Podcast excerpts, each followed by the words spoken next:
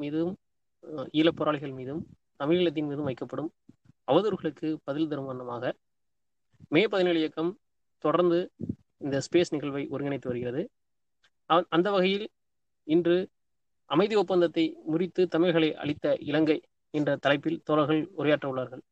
ஆஹ் இத அவதூறுகள் வந்து ஒ- ஒவ்வொன்றா எடுத்து பார்க்கும்போது ஆஹ் இந்த ஒரு குறிப்பிட்ட அவதூறு வந்து ஐநாவுடைய பேச்சை வந்து புலிகள் கேட்கல அப்படின்ற மாதிரியான ஒரு அவதூறு. அவங்க கேட்காம வந்து போர்லயே அவங்க உறுதியா நின்னாங்க. அவங்க பேச்சுவார்த்தை நடத்தல சமாதான பேச்சுவார்த்தை நடத்தல. அவங்க ஏன் ஆயுதம் எடுத்தாங்க? அது போன்ற அது வந்து நம்ம யாரையும் தப்பு கூட சொல்ல முடியாது. ஏன்னா அவங்களுக்கு தெரியாது. அது என்னன்னு தெரியாதுங்க. நிறைய பேருடைய கேள்வி வந்து அது ரொம்ப ஒரு குழந்தைத்தனமான ஒரு கேள்வியாவே திரும்ப திரும்ப இருந்துகிட்டே இருக்கு. அது உண்மையில என்ன நடந்துச்சு அது எதுலேருந்து தொடங்குச்சு அப்படின்ற த- தகவல்களை தான் தோழர்கள் பேச போறாங்க. உம் எல்லாரும் முக்கியமா கேளுங்க. ஒவ்வொரு தடையும் நாங்க சொல்றது தான் கேட்ட பிறகு அதை பத்தி நீங்க முக்கியமா எழுதுங்க. அதுதான் ரொம்ப ரொம்ப இம்பார்ட்டன்டான விஷயம். முதலாவதாக பேசுவதற்கு தோழர் அசோக்குமார் தவணி தவமணி அவர்களை வரவேற்கிறேன். நன்றி தோழர். தோழர்கள் அனைவருக்கும் வணக்கம். தோழர் சொன்ன மாதிரி இன்னைக்கு நம்ம பார்க்க போறதுங்கிறது அமைதி ஒப்பந்தத்தை முறித்து தமிழர்களை அழை அளித்த இலங்கை. அமைதி ஒப்பந்தம் அப்படிங்கிறது ஈழப்போர்ல வந்து மிக முக்கியமான காலகட்டம்னு சொல்லலாம். இந்த காலகட்டத்துல அஹ் அமைதி பேச்சுவார்த்தையை அஹ் நார்வே முன்னின்று நடத்தியது. இலங்கை அரசுக்கும் தமிழர்களின் பிரதிநிதியாக இருந்த தமிழீழ விடுதலை புலிகளுக்கும் இடையேயான பேச்சுவார்த்தை என்பது. இந்த பேச்சுவார்த்தையில் நார்வே முக்கிய பங்காற்றினாலும் இதற்கு பின்னணியில் இருக்கும் அரசியல் என்பது மிக பெரியது இந்த அரசியலை நாம் புரிந்து கொள்வதற்காகத்தான் இந்த கூட்டத்தை வைத்திருக்கிறோம். ஏனென்றால் புலிகள் மீது தொடர்ச்சியாக வைக்கப்படும் குற்றச்சாட்டு என்பது புலிகள் அமைதி பேச்சுவார்த்தையை விரும்பவில்லை. அமைதி பேச்சுவார்த்தை ஏற்பட்ட பிறகு அமைதி ஒப்பந்தத்தை மீறி போரில் ஈர்ப்ப ஈடுபட்டார்கள் என்று தொடர்ச்சியாக அவதூறுகள் வைக்கப்பட்டு வருகின்றது. இந்த அவதூறுகள் என்பது முற்றிலும் உண்மை அல்ல இந்த அவதூறுகள் எப்படியாக வெளி உலகில் பார்க்கப்படுகிறது என்றும் இதன் உண்மைத்தன்மை குறித்து நாம் அறிய வேண்டும் என்பதே இந்த கூட்டத்தின் நோக்கம். அந்த அளவில் நான் அஹ், இதன் பின்னணியை விளக்குகிறேன். அமைதி பேச்சுவார்த்தையின் பின்னணியில் குறிப்பாக நார்வே நாடு ஏன் ஈடுபடுகிறது? நார்வே நாட்டின் அமைதி பேச்சுவார்த்தை குறித்தான பின்னணி. அதைத் தொடர்ந்து புலிகள் அஹ், புலிகள் இலங்கையில் அஹ், புலிகள் அரசின் மீதும் நடைமுறை அரசின் போதும் இலங்கை அரசின் மீதும் நார்வே நாடு எவ்வகையில் அமைதி பேச்சுவார்த்தையை கொண்டு வந்தது அப்படிங்கிறது எல்லாம் நான் விளக்குகிறேன் தொடர்ச்சியாக தோழர் கொண்டல் அவர்கள் இது குறித்து சம்பவங்கள் அடிப்படையில் மிக விரிவாக உங்களிடையே பேசவிருக்கிறார் முதலில் நாம் பார்க்க வேண்டும் என்றால் நார்வே என்பதுதான் அமைதி பேச்சுவார்த்தை என்பது நடத்திய நாடு அதாவது ஒரு மீடியேட்டர் அப்படின்னு சொல்லலாம். இந்த மீடியேட்டர் அப்படிங்கிறது நார்வே நாடு இருந்தாலும். மன்னிக்கிறேன் நீங்க பேசுறது கேட்கல இந்த நார்வே நாட்டுக்கு பின்னணியில் பல மேற்குலக நாடுகள் உள்ளன. நார்வே நாடு இப்படியாக எங்கெல்லாம் அமைதி பேச்சுவார்த்தையில் ஈடுபட்டுள்ளது என்பதை நாம் பார்க்கும்போது இதன் அரசியல் பின்னணியை நாம் உணர்ந்து கொள்ள முடியும். அந்த வகையில் நாம் ஒரு சில குறிப்பிட்ட நாடுகளில் இல்ல குறிப்பிட்ட பிரச்சனைகளில் நார்வே முன்னின்று நடத்திய அமைதி பேச்சுவார்த்தை மீடியேட் பண்ண அமைதி பேச்சுவார்த்தைகள் சீஸ்ஃபயர் அக்ரி அக்ரிமெண்ட்ஸ் இந்த மாதிரியான விஷயங்களை எங்கெல்லாம் பண்ணியிருக்குது அப்படிங்கிறத நம்ம கொஞ்சம் பார்த்துருவோம். நார்வே நாடு தொடர்ச்சியாக கிட்டத்தட்ட சொல்ல போனா பல அறுபதுகள் எழுபதுகள்ல இருந்தே இது மாதிரியான ஒரு அமைதி பேச்சுவார்த்தைகளுக்குள்ள வந்து நெகோஷியேட் பண்றது இம்மீடியேட் பண்ற மாதிரியான வேலைகளை வந்து தொடர்ச்சியா பண்ணிட்டு இருக்குது ஆஹ் இதில் குறிப்பிட்டு சொல்ல போனோம்னா ஆஹ் தொண்ணூறுகளில் ஆஹ் தொடக்கத்தில் வந்திருந்த இஸ்ரேல் பாலஸ்தீன பிரச்சனையில் அது ஈடுபட்டதுங்கிறது மிக முக்கியமானது. ஆஹ் இந்த இஸ்ரேல் பாலஸ்தீன பிரச்சனையில் நார்வே நாடு முன்னின்று கொண்டு வந்ததுதான் ஆஸ்லோ உடன்படிக்கைகள். ஆஸ்லோ என்பது நார்வே நாட்டின் தலைநகர்.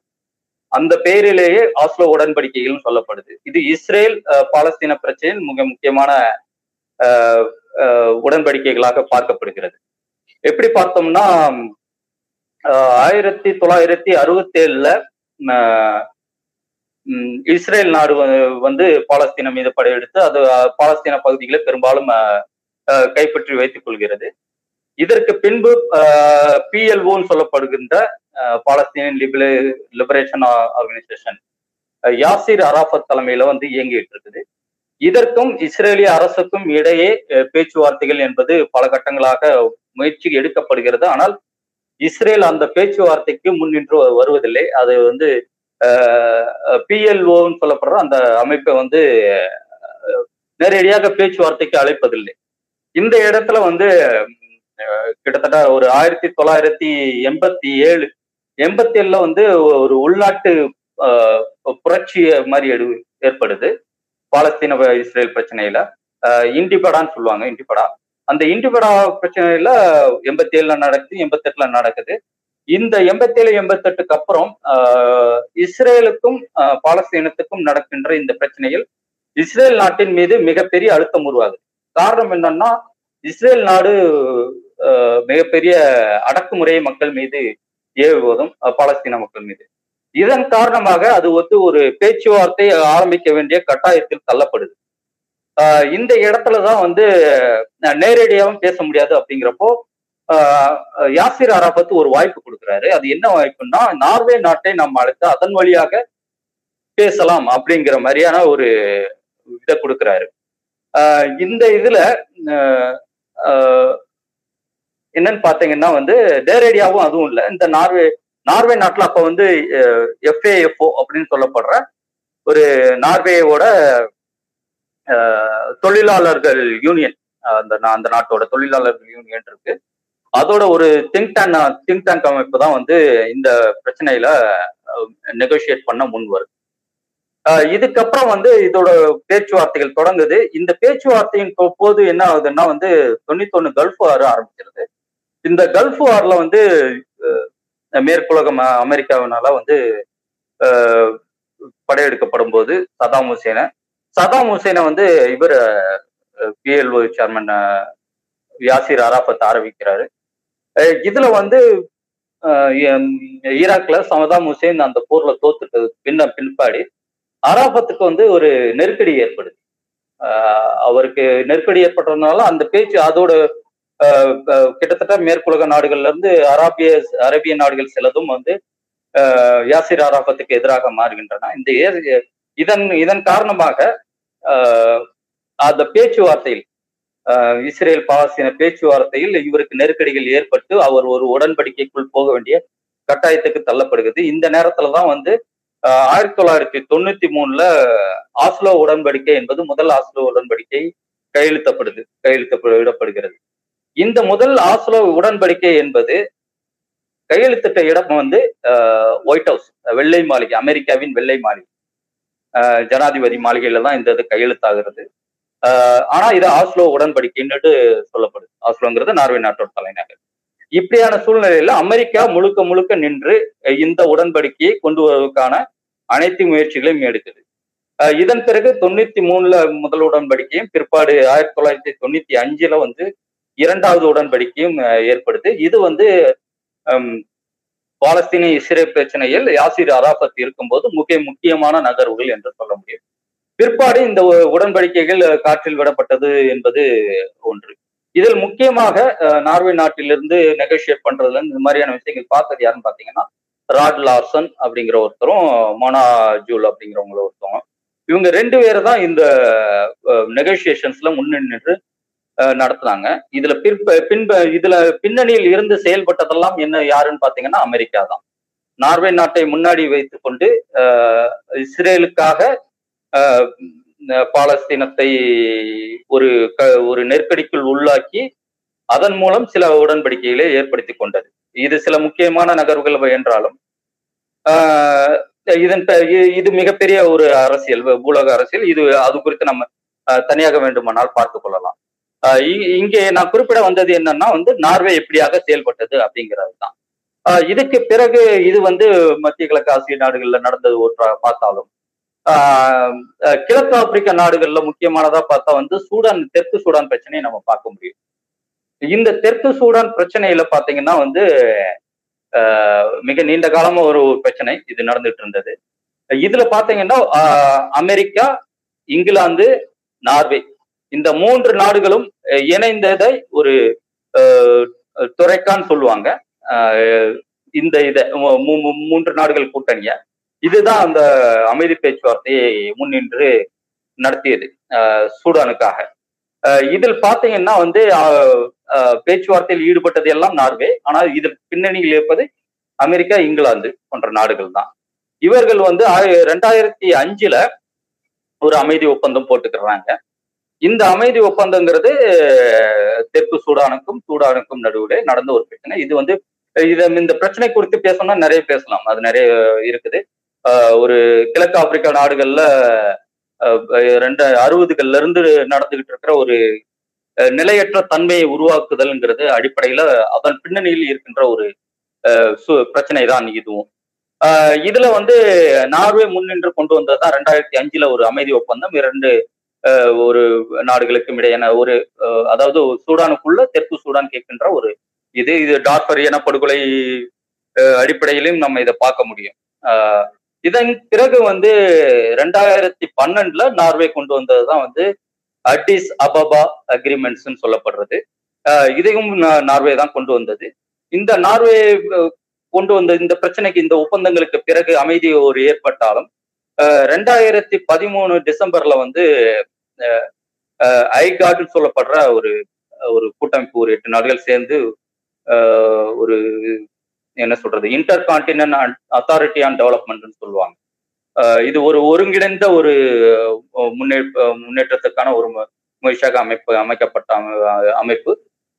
இதில் ஒரு பிரச்சனை வந்ததுக்கு அப்புறம் அதையும் வந்து இந்த நார்வே தான் வந்து உள்ள பேச்சுவார்த்தைக்கு கொண்டு வருது. அந்த அந்த அடிப்படையில ரெண்டாயிரத்தி பஞ்சு பண்ண பதினஞ்சுல இதுக்கான ஒரு அமைதி ஒப்பந்தத்தையும் ஏற்படுத்தி கொடுக்குது.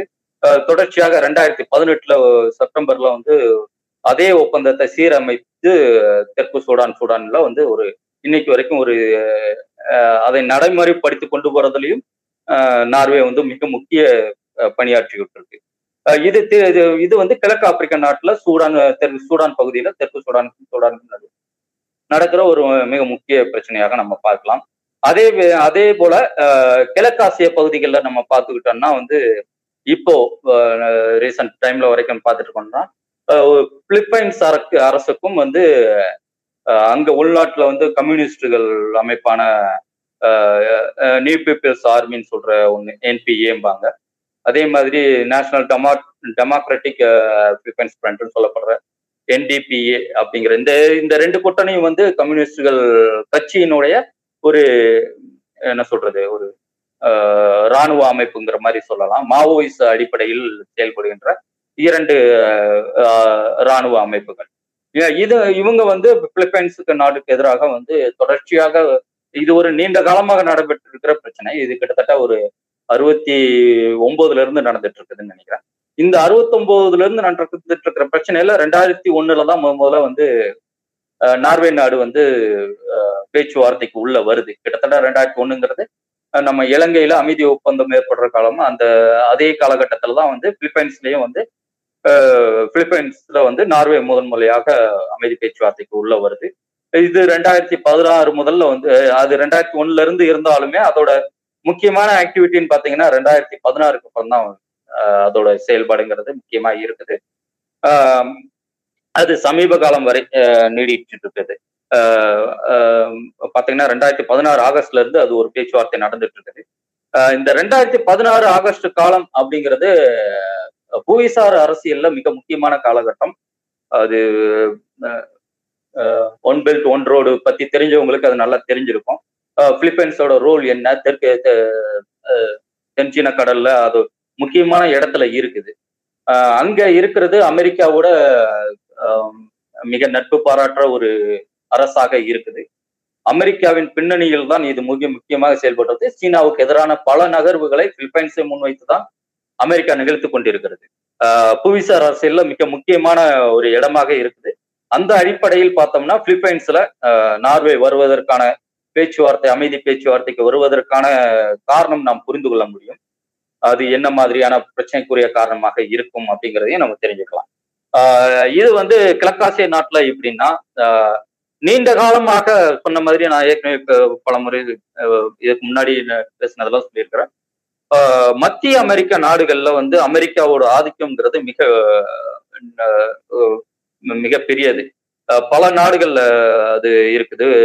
Nicaragua Honduras Colombia ah Venezuela Cuba முதல் கொண்டு பல நாடுகள் மெக்சிகோ இன்க்ளூடிங் மெக்சிகோ வரைக்கும் மெக்சிகோல இருந்து அது வந்து தன்னோட ஆதிக்கத்தை நிலைநிறுத்தி தனக்கு சாதகமான ஒரு அமை அரசை அமைக்க வேண்டும் என்கிறதும் குறிப்பாக இடதுசாரி அமைப்புகள் ஆட்சியில் இருக்கிற எல்லா நாடுகளின் மீதும் பல ப- பல பிரச்சனைகளை உள்நாட்டு பிரச்சனைகளை உருவாக்கியிருக்கு.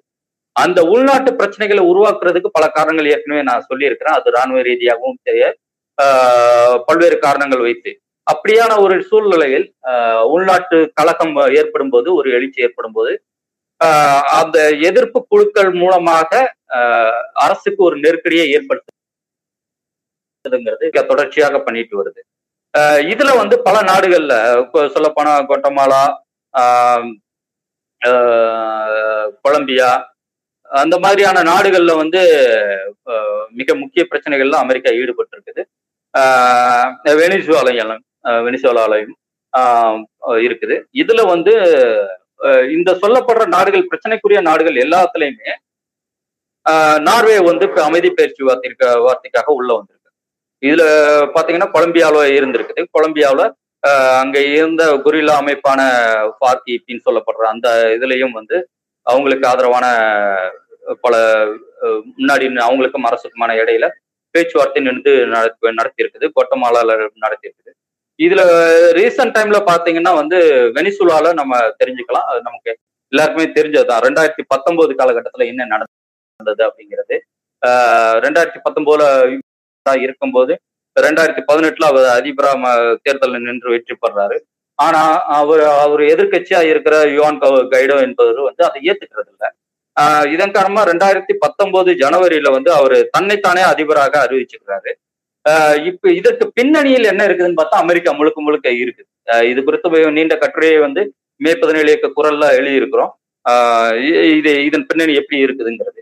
ஆஹ் இது வந்து அங்க இந்த ஜான் கைடோக்கு பின்னாடி நின்று வெனிசுலால ஒரு நிலையற்ற தன்மையிலே உருவாக்குறதுக்கான முயற்சிகளை எல்லாம் அமெரிக்கா வந்து ஈடுபட்டிருக்குது.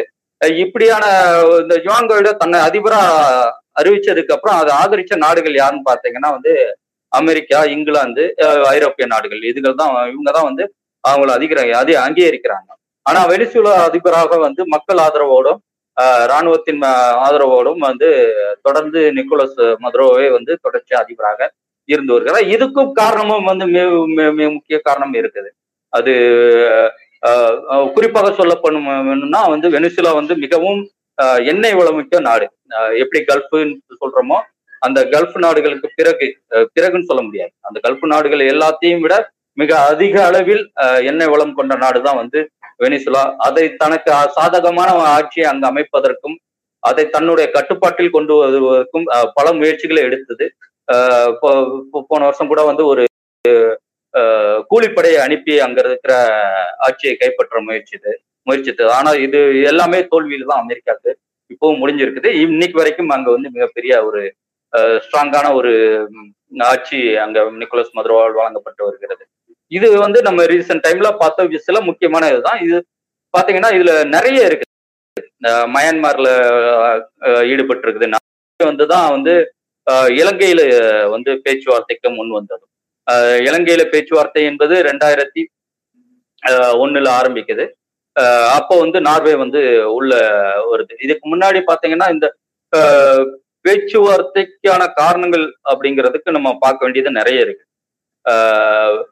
ரெண்டாயிரத்தி ஒண்ணுல புலிகள் இந்த பேச்சுவார்த்தைக்கு முன் வருவதற்கு முன்னாடி புலிகள் என்ன மாதிரியான ஒரு நிலையில் இருந்தாங்க அப்படிங்கிறத நம்ம புரிஞ்சுக்கணும்.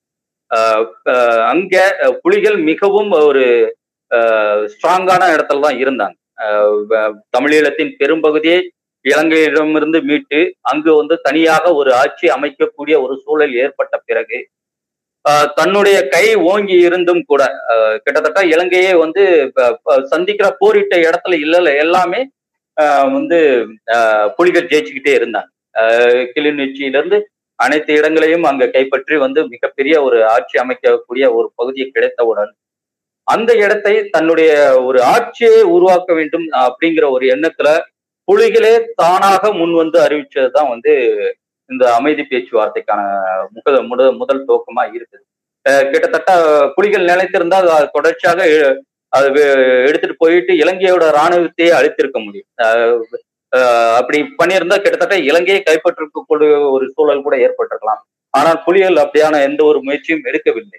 ஆஹ் தான் உச்சத்தில் இருக்கும் போது அமைதிக்கான பேச்சுவார்த்தை எடுப்பதற்காக முன் வந்தது அந்த அடிப்படையில் தான் நார்வே நாடு முன் வந்ததே அதுவும் வரவேற்றது.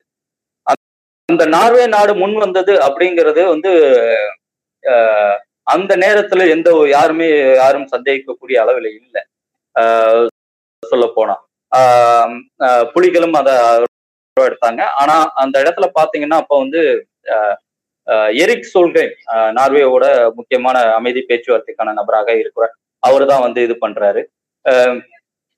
இது எந்த பின்னணியில நடக்குது அப்படிங்கிறதையும் நம்ம பார்த்துக்கணும். இது என்ன பின்னணியில் நான் ஒரு சின்னதாக சொல்லணும்னா விடுதலை புலிகள் அமைப்பு ஆஹ் அமெரிக்காவினால் ஆயிரத்தி தொள்ளாயிரத்தி தொண்ணூத்தி ஏழில் ஆஹ் தடை செய்யப்படுகிறது. ஆஹ் அக்டோபர் பத்துல ஆயிரத்தி தொள்ளாயிரத்தி தொண்ணூத்துல அக்டோபர் மாசம் தடை செய்யப்படுது. இதுல என்னன்னு பாத்தீங்கன்னா வந்து ஒரு முப்பது அமைப்புகள் ஆஹ் ஹமாஸ் இஸ்ரேலோட இன்னைக்கு போரிட்டு இருக்கிற ஹமாஸ் அமைப்பும் ஆஹ் புலிகள் அமைப்பு உட்பட பல அமைப்புகளை வந்து பேசலாம். ஆஹ் தொண்ணூத்தி ஏழுக்கு அப்புறம் தடை செய்யப்பட்ட பிறகு புலிகளுக்கான ஆதரவு அமைப்புகள் இல்ல ஆதரவு தளங்கள் வெளிநாடுகளில் வெளிநாடுகள்ல இருக்கிற இல்ல அமெரிக்காவில் செயல்பட்டு இருக்கிறது இது எல்லாமே வந்து முடக்கப்படுது. இந்த பின்னணியில தான் வந்து ரெண்டாயிரத்தி ஒன்னு செப்டம்பர் பதினொன்னு அமெரிக்காவில் இரட்டை கோபுரம் வந்து தகர்க்கப்படுது அல்கொய்தா அமைப்பினால். இது வந்து மிகப்பெரிய ஒரு அதிர்வலையை ஏற்படுத்திய ஒரு நிகழ்வு. இது வந்து பல மாற்றங்களை உலக அளவுல உண்டாக்கிச்சு இந்த நிகழ்வு. இதற்கு பிறகுதான் வந்து அமெரிக்கா வந்து மு- முழுமீச்சிற வாரான் டெரரிசம் அப்படிங்கிற சொல்ற அந்த ஒரு ஆஹ் இதுல ஈடுபட ஆரம்பிச்சது. இது பல நாடுகள்ல பல்வேறு அமைப்புகளை தடை செய்ததுல இருந்து தனிநபர்களை தடை செய்தது. அதாவது தீவிரவாதி இல்ல பயங்கரவாதின்னு சொல்லி தடை செய்ய ஆஹ் ஒரு விஷயம் என்னன்னா வந்து புலிகளை தடை செஞ்சிடும் ஆனா இந்த பு- ஆஹ் புலி ரெண்டாயிரத்தி அஹ் அமைதி பேச்சுவார்த்தையின் போது பின்னணியில் இருந்து ஊக்குவிக்கிற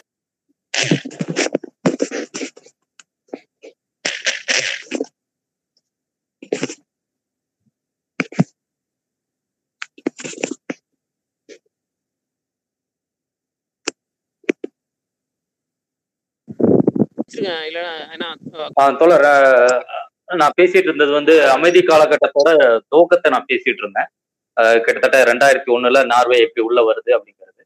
ஆஹ் இது எப்படின்னு பாத்தீங்கன்னா வந்து அமெரிக்கா அமெரிக்கா இதன் பின்னணியில் இயங்குது அப்படிங்கிறது தான் சொல்ல வந்தது. என்னன்னு பாத்தீங்கன்னா வந்து எப்படின்னு பாத்தீங்கன்னா வந்து எரிக் ஸ்டோல்ஹைம் அப்படிங்கிறவர் தான் வந்து அமைதி பேச்சுவார்த்தைக்கான நபராக வர்றாரு. இவர் வந்து ரெண்டாயிரத்தி ஒண்ணுல வந்து அமெரிக்காவுக்கு போறாரு. அமெரிக்காவோட அமெரிக்காவுக்கு போயிட்டு அங்க இருக்கிற உயர் அதிகாரிகள் செனட்டர்ஸ் இந்த மாதிரி ஆட்களை வந்து சந்திச்சு பேசுறாரு. அப்ப வந்து அவங்களுக்கு வந்து ஒரு ரிப்போர்ட் கொடுக்குறாரு. சொல்றேன். அவர் சொல்லும்போது என்ன சொல்றாருன்னா அமைதி பேச்சுவார்த்தைக்கு புலிகள் மிக முக்கியமாக ஒத்துழைக்கிறாங்க. அதே நேரம் அமைதி பேச்சுவார்த்தையில முன்னகர்த்தல வந்து புலிகள் எந்த விதத்திலையும் தடையாக இல்லை. அவங்க வந்து பேச்சுவார்த்தைக்கு ஆர்வமாக இருக்கிறாங்க அப்படிங்கிற மாதிரியான ஒரு ரிப்போர்ட் கொடுக்குறாரு. இது வந்து அமெரிக்கால இருந்த அந்த மிக முக்கியமான அதிகாரிகளுக்கும் செனட்டர்களுக்கும் ஒரு ஆச்சரியக்கூடிய தகவலா அவங்க அதை பதிவு பண்றாங்க. எப்படின்னு பாத்தீங்கன்னா வந்து புலிகள் இந்த அளவுக்கு வந்து முன்னாடி வந்து நிக்கிற ஆட்களா அப்படிங்கிற மாதிரியான ஒரு இது. இது ரொம்ப காலத்துக்கு பிறகு நாங்க கேட்கின்ற ஒரு நல்ல விஷயமாக இருக்குது புலிகளை பத்தி. அப்படிங்கிற மாதிரியான ஒரு ஃபீட்பேக்க அவங்களுக்கு கொடுத்துருக்காங்க. சரிங்களா இது இது சொன்னதுக்கு அப்புறம் தான் வந்து என்ன ஆகுதுன்னா அமெரிக்கா இலங்கை அரசு வந்து ஆஹ், எரிக் சோல்ஹெம்ட்ட இருந்து கொஞ்சம் கொஞ்சமா விலக ஆரம்பிக்கும் இது தான். அப்ப வந்து அமெரிக்கா வந்து வடக்கு பகுதியில இலங்கை வந்து குண்டு வீசுது அது அமெரிக்கா வந்து அதுக்கு கண்டனமும் தெரிவிக்கும் இது பத்தி வந்து அமெரிக்காவோட ஸ்போக்ஸ் பர்சன் ஸ்டீஃபன் ஹார்கேட்னு சொல்லப்படுற அவர் வந்து இது குறித்து விளக்கமா வந்து ஒரு அறிக்கையும் விட்டிருப்பாரு நல்லா சொல்லியிருக்கிறாரு. இப்படி வந்து இப்போ இது பண்றது இலங்கைக்கு அமெரிக்கா என்ன சொல்லுதுன்னா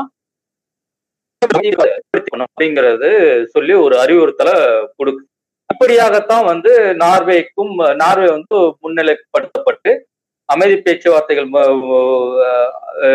எடுக்க முன்னெடுக்க முன்னெடுக்கப்பட்டு ரெண்டாயிரத்தி ஏழுல வந்து அமைதி ஒப்பந்தம்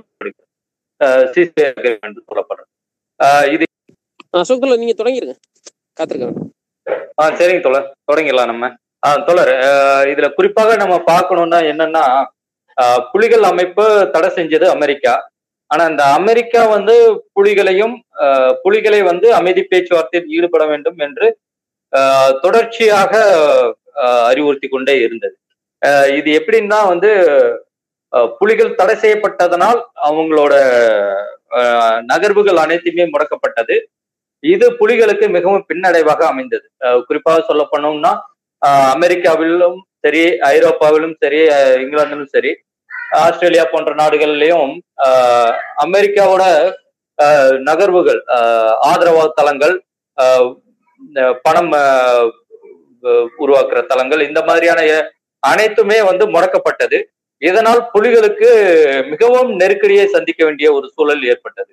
இந்த சூழலில் அடிப்படையில் தான் அவர்கள் இலங்கையை எந்த ஒரு நெருக்கடிக்கு உள்ளாக்காமல் நெருக்கடிக்கு உள்ளான புலிகளையும் எந்த ஒரு நெருக்கடியும் இல்லாத இலங்கையையும் ஒரு சேர ஒரே தட்டில் வைத்து பேச்சுவார்த்தை என்ற அளவில் முன்னகர்த்தி கொண்டு செல்ல முற்பட்டது. மிகவும் இது வந்து ஒரு அறமற்ற செயலாகத்தான் நாம் பார்க்க முடியும். ஒன்று ஏனென்றால் கிட்டத்தட்ட வந்து அதே நேரத்தில் மற்ற நாடுகளிலும் இதே மாதிரியான பேச்சுவார்த்தைகள் நடத்தப்படும் போது அந்த பேச்சுவார்த்தைக்கு உள்ளாக ஈடுபடுகின்ற சில அமைப்புகளை அவர்கள் தடையிலிருந்து நீக்கி அவர்களை முழுமையாக பேச்சுவார்த்தைகள் ஈடுபட அனுமதித்தது.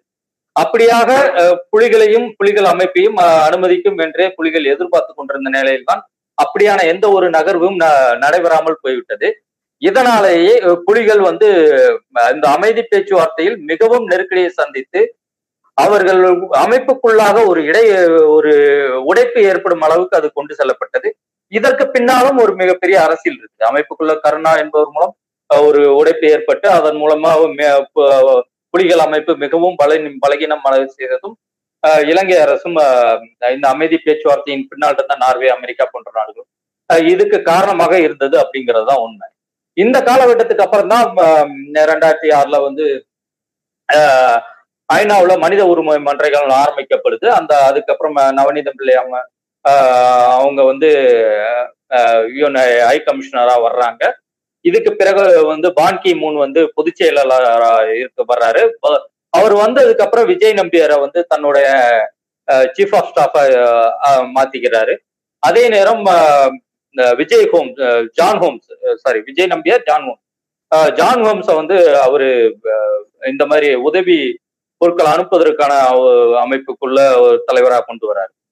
இவங்க எல்லாம் ஒரு கூட்டணியா சேர்ந்து ஐநாவிலிருந்து ரெண்டாயிரத்துக்கு அப்புறம் ஆறுக்கு அப்புறம் போர் தொடங்கிருது போர் தொடங்கினதுக்கு அப்புறம் இவங்க வந்து ஒரு பெரிய ஒரு நெருக்கடியை புலிகள் மத்தியில ஏல பகுதியிலையும் ஏற்படுத்துறாங்க. இது வந்து உதவி பொருட்களை கொண்டு செல்றதுல இருந்து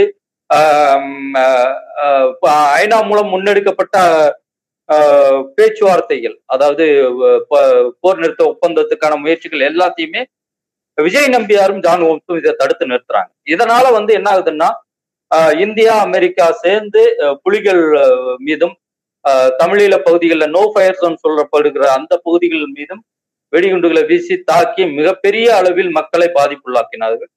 இது குறித்து நம்ம ஏற்கனவே பேசியிருக்கிறோம். தோழர் கொண்டலும் இதுக்கு அப்புறம் பேச உள்ளார்.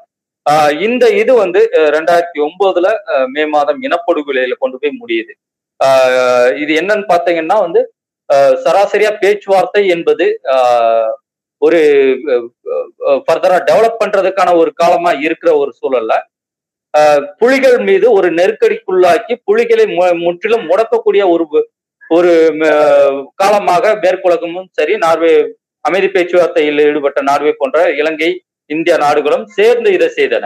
அதே வேளை இலங்கை இது அனைத்தையும் பல இடங்கள்ல வந்து இந்த அமைதி ஒப்பந்தத்தை மீறி பல இடங்கள்ல குண்டு வீசுறதும் சரி துப்பாக்கியில் சுடுதலும் சரி இந்த மாதிரியான சம்பவங்கள் நான் நிறைய வந்து இலங்கை செஞ்சுட்டு இருந்தது.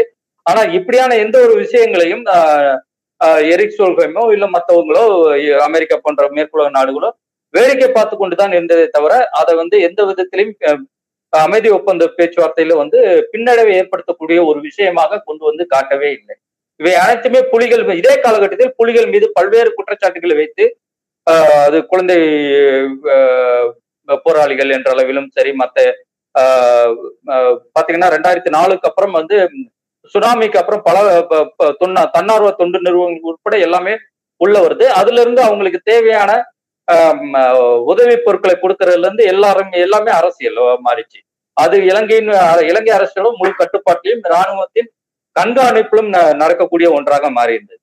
இப்படியான நெருக்கடி காலகட்டத்தை தான் அமைதி பேச்சுவார்த்தையில் புலிகள் சந்தித்தார்கள். அதே நேரம் ஒரு இராணுவ முன்னெடுப்பு நட நடத்துவதற்கான அனைத்து முன்னெடுப்புகளையும் இதே அமைதி பேச்சுவார்த்தை காலகட்டத்தை இலங்கை பயன்படுத்தி கொண்டது. இதுதான் அமைதி பேச்சுவார்த்தையில் நடந்தது. இது குறித்து தொடர் கொண்டல் உங்களிடம் விரிவாக பேசுவார். நான் என்னுடைய உரையை துடன் முடித்துக் கொள்கிறேன். மிக்க நன்றி தொடர் எப்படி சர்வதேச அளவில் நார்வே ஒவ்வொரு நாடுகளுக்கிடையே என்ற பெயரில் அமெரிக்காவுக்கு உதவி கொண்டிருக்கிறது என்பதை எடுத்துக்காட்டாக கூறினார் அடுத்ததாக பேசுவதற்கு தோழர் கொண்டசாமி கொண்டல்சாமி அவர்களை அழைக்கிறேன். தோழர்கள் அனைவருக்கும் வணக்கம். தொடர்ச்சியாக தங்களது அடிப்படை உரிமைகளுக்காக போராடிய விடுதலை புலிகள் மீது பார்ப்பன இந்தியாவும் சிங்கள பௌத்த பேரினவாதமும் கட்டமைக்கும் அவதூறுகளை கட்டமைத்த அவதூறுகளை திட்டமிட்டு இப்போது அவர்களுக்கு ஒத்தோசையாக இங்கே சிலர் பேசி வருவதை கண்டு அதற்கு மறுப்பு தெரிவிக்கும் விதமாக நாம் வந்து இந்த கூட்டத்தை தொடர்ச்சியா நடத்திட்டு இருக்கிறோம் அதுல வந்து விடுதலை புலிகளின் மீதும் தலைவர் பிரபாகரன் மீதும் ஈழ விடுதலைக்கு எதிராகவும் சொல்லப்படும் அனைத்து அவதூறுகளையும் கடந்த இரண்டு வகுப்புகளாக இரண்டு கூட்டங்களில் அது குறித்து பேசியிருந்தோம். இப்போ இந்த மூன்றாவது வந்து மிக முக்கியமானதும் இந்த போராட்டத்தின் பின்னடைவிற்கு என்ன காரணம் என்று ஓரளவுக்கு தெரிந்து கொள்வதற்கான மிக முக்கியமான இந்த கூட்டம். இதுவும் வந்து புலிகள் வந்து ஒரு பயங்கரவாதிகள். அவங்க வந்து ஒரு போர் வெறியர்கள்.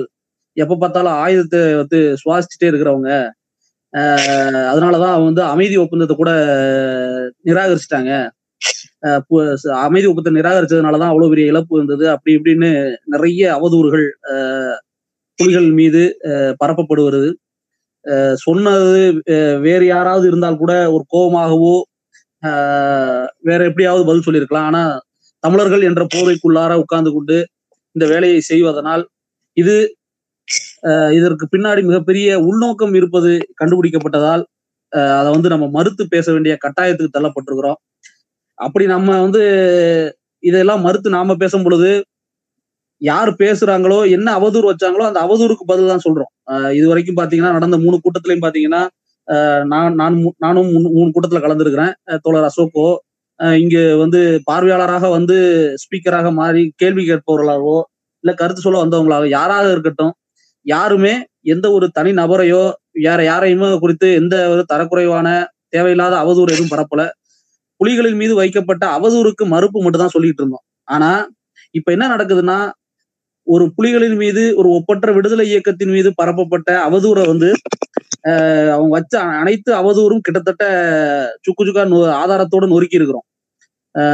அந்த சமயத்துல இப்போ வந்து அவங்க கையில புதுசா எந்த அவதாரம் எந்த அவதூறும் இல்லை அப்படிங்கிற பட்சத்துல இப்ப என்னன்னா அந்த அவதூறுக்கு மறுப்பு யார் சொல்றாங்களோ அவர்கள் மீது அவதூறு பரப்புறது அவர்களின் சாதி குறித்து ஆராய்ச்சி பண்ணுவது அவர்களை கேவலமாக பேசுவது அப்படிங்கிற ஒரு மோசமான நிலைக்கு இறங்கி இருக்கிறாங்க இதுதான் வந்து தமிழ்நாட்டுல வந்து நடக்கிற ஒரு செயலாக ஒரு கேவலமான ஒரு அரசியலாக இருக்குது.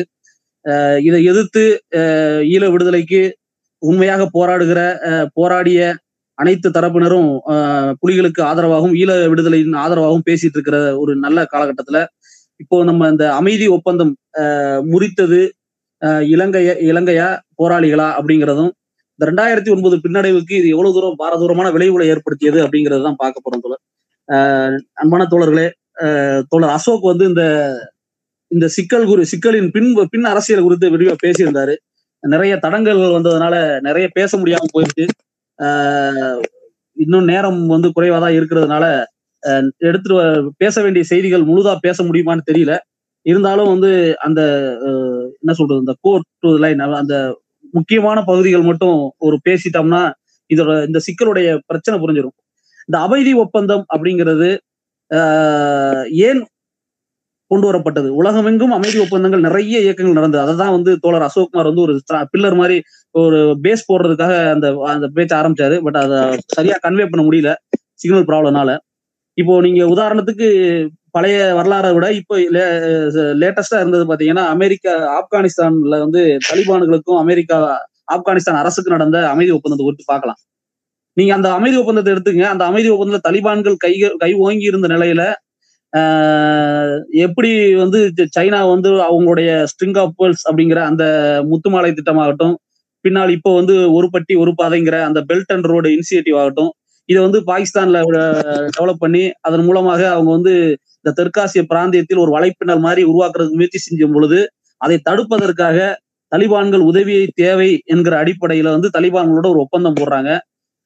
அந்த ஒப்பந்தம் கிட்டத்தட்ட தலிபான்களுக்கோ தலிபான்கள் தீவிரவாதிகளா இல்லையாங்கிறது அடுத்த பிரச்சனை. அது விவாதிக்கப்பட வேண்டியது. அதுக்குள்ளார போக விரும்பல ஆனால் நீங்க எதற்காக இந்த அமைதி ஒப்பந்தம் போடப்படுது? நேற்று வரை தீவிரவாதிகள் என்று மிக மோசமாக சித்தரிக்கப்பட்ட ஆஹ் உலகமெங்கும் அவர்களை பற்றி கட்டுக்க ஆயிரக்கணக்கான கதைகள் எழுதப்பட்ட ஒரு சூழல்ல அவங்க கூட அமெரிக்கா வந்து அமெரிக்கா முன்னெடுப்புல வந்து ஒரு ஒப்பந்தம் போடுறாங்க. அப்போ தீவிரவாதிகள் எப்படி திடீர்னு கூட தீவிரவாதிகளோட எப்படி ஒப்பந்தம் போட ஆரம்பிச்சீங்க? தீவிரவாதிகள் என்றால் அழிக்கப்பட வேண்டியவர்கள் என்பதுதானே உங்களுடைய கணக்கு. அவங்களோட எப்படி ஒப்பந்தம் போட போறீங்கன்னா மேற்குலகமாகட்டும் பெரிய பெரிய ஏகாதிபத்திய நாடுகளாகட்டும் அவங்களுக்கு தேவை என்னன்னா அவங்களுக்கு தேவை என்று வரும் வரும் பொழுது அதை பயன்படுத்திக் கொள்வதும் தேவை இல்லை என்கிற பொழுது அதை அழிப்பதுமாகத்தான் இருப்பதற்கு அழிப்பதுமாக வேலையை தான் செய்யும். அப்போ தேவைப்படும் போது அணைப்பதற்கு அவர்கள் பயன்ப அவர்கள் பயன்படுத்துகிற யுக்தி தான் இந்த அமைதி பேச்சுவார்த்தை என்பது. இப்போ நீங்க தலிபான்களோட பிர- இதுலயும் வந்து அதே தான் நடந்தது. அவர்கள் வந்து சைனாவுடைய அந்த கண்ட்ரோலை வந்து தடுக்கிறதுக்காக ராணுவ கொண்டல் நீங்க தொடங்குங்க. அதான் தோழர் அஹ் இப்போ வந்து நேரம் ரொம்ப இதாகுது. நெட்ஒர்க்கு எது என்ன பிரச்சனைன்னு தெரியல. அதனால என்ன இந்த தலைப்பு என்ன சொல்ல வருதோ அதோடைய சாரம் சொத்து மட்டும் சொல்லிடலாம்னு நினைக்கிறேன். அடுத்த ப்ராப்ளம் வர்றதுக்குள்ளேயே சொல்லிடலாம். தோழர்களே அமைதி ஒப்பந்தம் அப்படிங்கிறதே வந்து இங்க வந்து போராடுகிற இயக்கத்தின் வலிமையை குறைப்பதற்காக பயன்படுத்தப்படுகிற ஒரு செயலாகத்தான் ஒரு அரசியலாகத்தான் இங்க பயன்படுத்திட்டு வருது. அது வந்து மேற்குலகம் திட்டமிட்டு செய்யும். அந்த அடிப்படையில பாத்தீங்கன்னா விடுதலை புலிகளினுடைய பலத்தை குறைப்பதற்காக உருவாக்கப்பட்டதுதான் வந்து இந்த அமைதி ஒப்பந்தம்.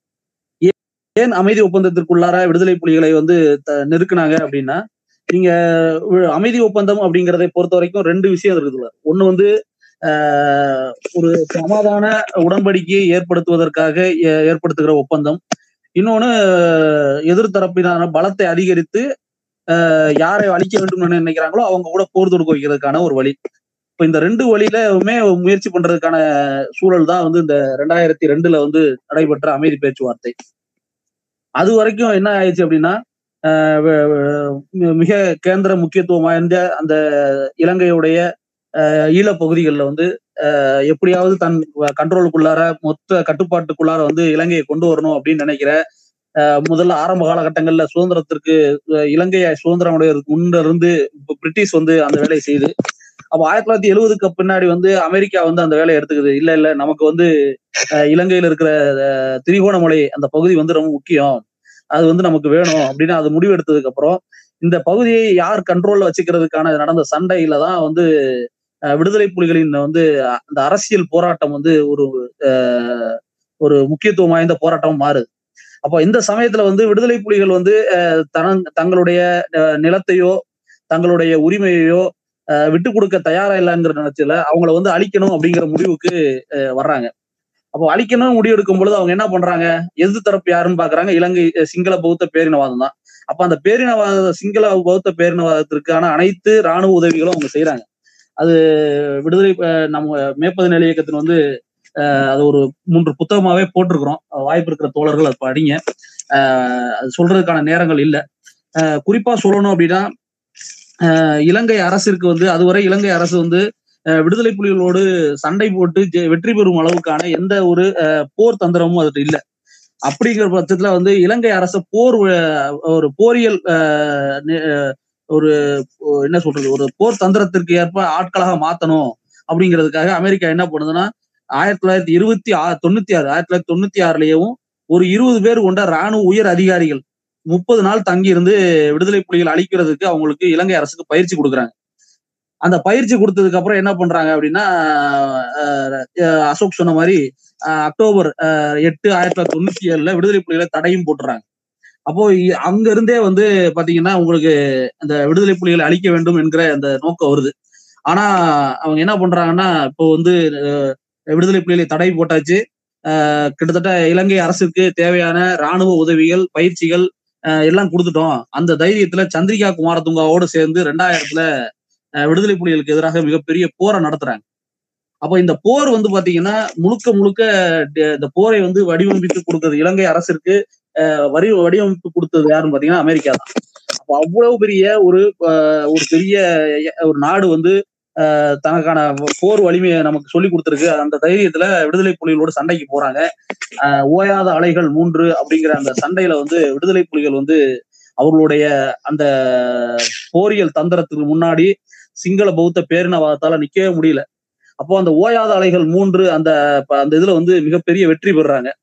அந்த வெற்றிங்கிறது வெறுமனே ஏதோ இதுவரைக்கும் வரைக்கும் விடுதலை புலிகள் பலமுறை சிங்கள இராணுவத்தை ராணுவத்தை வந்து ஜெயிச்சிருக்கிறாங்க அப்படிங்கிறதுனாலும் இந்த வெற்றிங்கிறது வெறுமன சிங்கள ராணுவத்தோட எதிராக ஜெயிச்ச வெற்றி மட்டும் கிடையாது. இந்த இந்த வெற்றிங்கிறது அமெரிக்கா கொடுத்த பயிற்சி இஸ்ரேல் கொடுத்த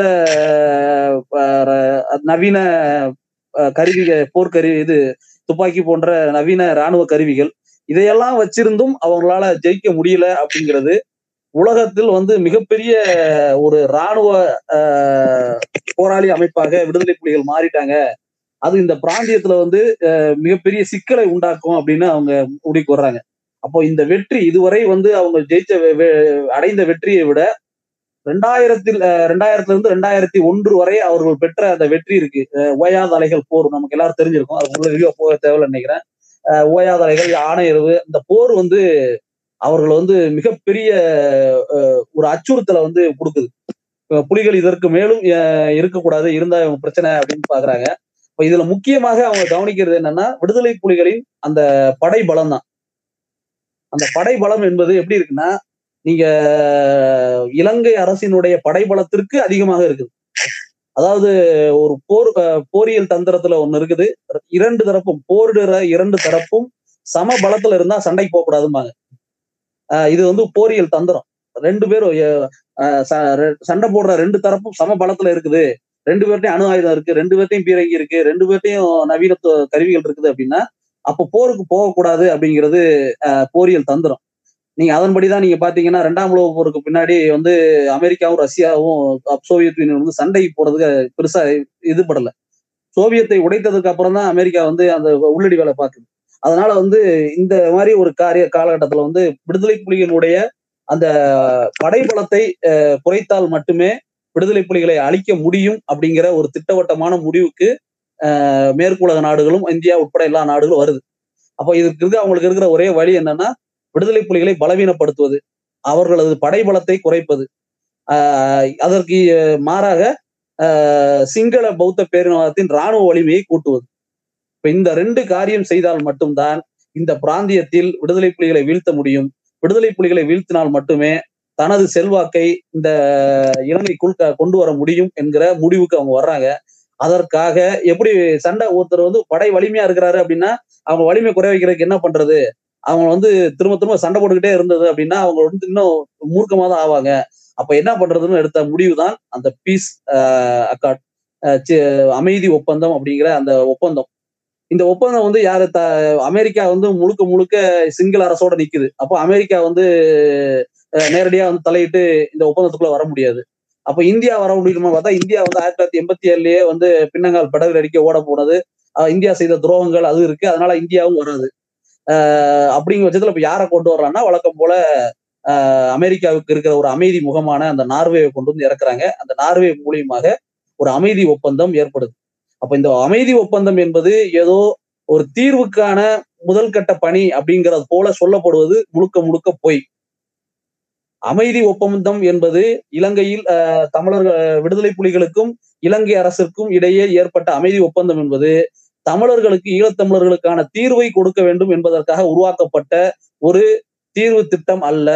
அது முழுக்க முழுக்க சமபலத்தில் இன்னும் சொல்ல போனால் சிங்கள பேரினவாத இராணுவத்தை விட படைபலத்தில் அதிகமாக இருக்கிற விடுதலை புலிகளின் இராணுவ பலத்தை குறைப்பதற்காக எடுக்கப்பட்ட நடவடிக்கை தான் அது இனப்படுகொலை நடவடிக்கையின் தொடர்ச்சி அது. அது அப்படித்தான் நம்ம பார்க்கணும். அப்படித்தான் அமைதி ஒப்பந்தத்திற்குள் போகுது. இந்த இந்த புரிதலை நமக்குள்ள வந்தா மட்டும்தான் நம்ம வந்து இந்த அமைதி ஒப்பந்தத்தை யார் முறிச்சாங்க அப்படிங்கிற அந்த அரசியல் அந்த அந்த ச- சம்பவங்கள் நிறைய இருக்குது. யார் முறிச்சாங்கிற சம்பவங்கள் இருக்கு. ஆனா ஏன் முறிக்கணும் அப்படிங்கிறதுக்கான கேள்வி இதுலதான் இருக்குது. நீங்க வந்து அதற்கு முன்னாடி நீங்க பாத்தீங்கன்னா அந்த ஓயாத அலைகள் அந்த சண்டையில பாத்தீங்கன்னா ரொம்ப முக்கியமானது. கொஞ்சம் விரிவா சொல்ல வேண்டியதுதான். மத்ததெல்லாம் சொல்ல வேண்டாம்னு நினைக்கிறேன். பட் இதை மட்டும் கொஞ்சம் சொல்லிடுறேன். அப்பதான் புரியும் நமக்கு. ஏன்னா இலங்கை அரசுல வந்து கிட்டத்தட்ட ஒன்பது படைப்பிரிவு இருக்குது. அந்த ஒன்பது படை இருபத்தொன்னாவது படைப்பிரிவு இருபத்தி ரெண்டு இருபத்தி மூணு ஐம்பத்தொன்னு ஐம்பத்தி ரெண்டு ஐம்பத்தி மூணு ஐம்பத்தி நாலு ஐம்பத்தஞ்சு ஐம்பத்தாறு. இதுதான் அந்த படைப்பிரிவு. ஒவ்வொரு படைப்பிரிவுலையும் எட்டாயிரம் பேர். ஒரு டிவிஷன்னா எட்டாயிரம் பேர் இருக்கணும். இதுதான் வந்து சிங்கள அந்த அந்த படைப்பிரிவுடைய இது. அப்போ அப்படி இருக்கிற அந்த எட்டாயிரம் அந்த கிட்டத்தட்ட அந்த ஒன்பது படைப்பிரிவும் எங்க புலிகளுடைய மிக முக்கியமான முகாமலை ஓமந்தை முல்லைத்தீவு மன்னார் இந்த பகுதியை சுத்தி அவங்க நிக்கிறாங்க. வடக்கு நோக்கி நிக்கிறாங்க. அப்போ வடக்கு நோக்கி நிற்கும் பொழுது புலி- புலிகளை முழு முழுக்கவே நம்ம வந்து சுற்றி வளைச்சிட்டோம் இப்ப இதுக்கு மேல் புலிகள் வந்து வெற்றி பெறவே முடியாது. இது தோற்று தான் ஆகணுங்கிற ஒரு ஒரு ஒரு போர் தந்திரத்தின் அடிப்படையில வந்து புலிகளோட அந்த சண்டைக்கு போறாங்க. அதுதான் வந்து அந்த ஓயாதலைகள் ஆனால் இந்த சண்டை ஒட்டு மொத்தத்தையும் புலிகள் வந்து துவம்சம் பண்ணிடுறாங்க. இன்னும் சொல்ல போனா அந்த எட்டு படை அணிகள்ல வெறுமனே ஆயிரம் பேர் மட்டும்தான் திரும்ப ரிட்டனா ஓடுறாங்க. மத்தவங்க எல்லாம் போர் நடக்கும்போது பாதியிலேயே ஓடிடுறாங்க. வெறுமனே ஒரு ஆயிரம் பேர் மட்டுமே அதாவது ஐம்பத்தி நாலாவது படையணி சொல்லப்படுகிற அந்த மிக முக்கியமான படை இதுதான் ரெண்டாயிரத்தி ஒன்பது ஈழப்படுகொலை இறுதி நாட்கள்ல மிகப்பெரிய கொலைகளை செய்த ஒரு படையணி. இந்த படையணியில எட்டாயிரம் பேர் இருந்த அந்த படையணியில வெறுமன ஆயிரம் பேர் தான் இருந்தாங்க. அப்போ கிட்டத்தட்ட புலிகளை சுற்றி வளைத்து விட்டோம் அப்படின்னு நினைச்சிட்டு இருக்கிற இடத்துல அந்த ரெண்டாயிரத்து ரெண்டாயிரத்துல இருந்து ரெண்டாயிரத்தி ஒண்ணு வரைக்கும் நடந்த அந்த ஓயாத அலைகள் மூன்று அந்த போரில வந்து புலிகள் பெற்ற வெற்றி என்பது அவங்கள வந்து நிலகுலைய செய்து. அப்போ இதுதான் தொடர் போ போ- புலிகளுடைய அந்த போர் வலிமை. இப்போ நீங்க வந்து அந்த போர் வலிமைங்கிறத பத்தி இன்னொரு பத்தி பேசும்போது போர் வலிமைனா வெறுமன பீரங்கி துப்பாக்கி டா- டாங்கி இப்படி வச்சு மட்டுமே போர் வலிமையை பார்க்க முடியாது. ஒரு ஒரு அரசோ ஒரு ராணுவ அமைப்போ ஒரு போ- ஒரு போர் தந்திரம் தெரிஞ்ச யாரோ ஒருத்தங்க தன்னோட இருக்கிற படையை வைத்துக்கொண்டு எப்படி அதை எதிர்த்து சண்டை போடுறாங்க அப்படிங்கிறத பொறுத்து தான் படை வலிமை. பத்து பேர் இருக்கிற ஒரு அணி வந்து நூறு பேரை சமாளிக்குதுன்னா அப்ப நூறு பத்து பேர் இருக்கிறவங்க தான் படை வலிமை அதிகம் இருக்கிறவங்கன்னு அர்த்தம்.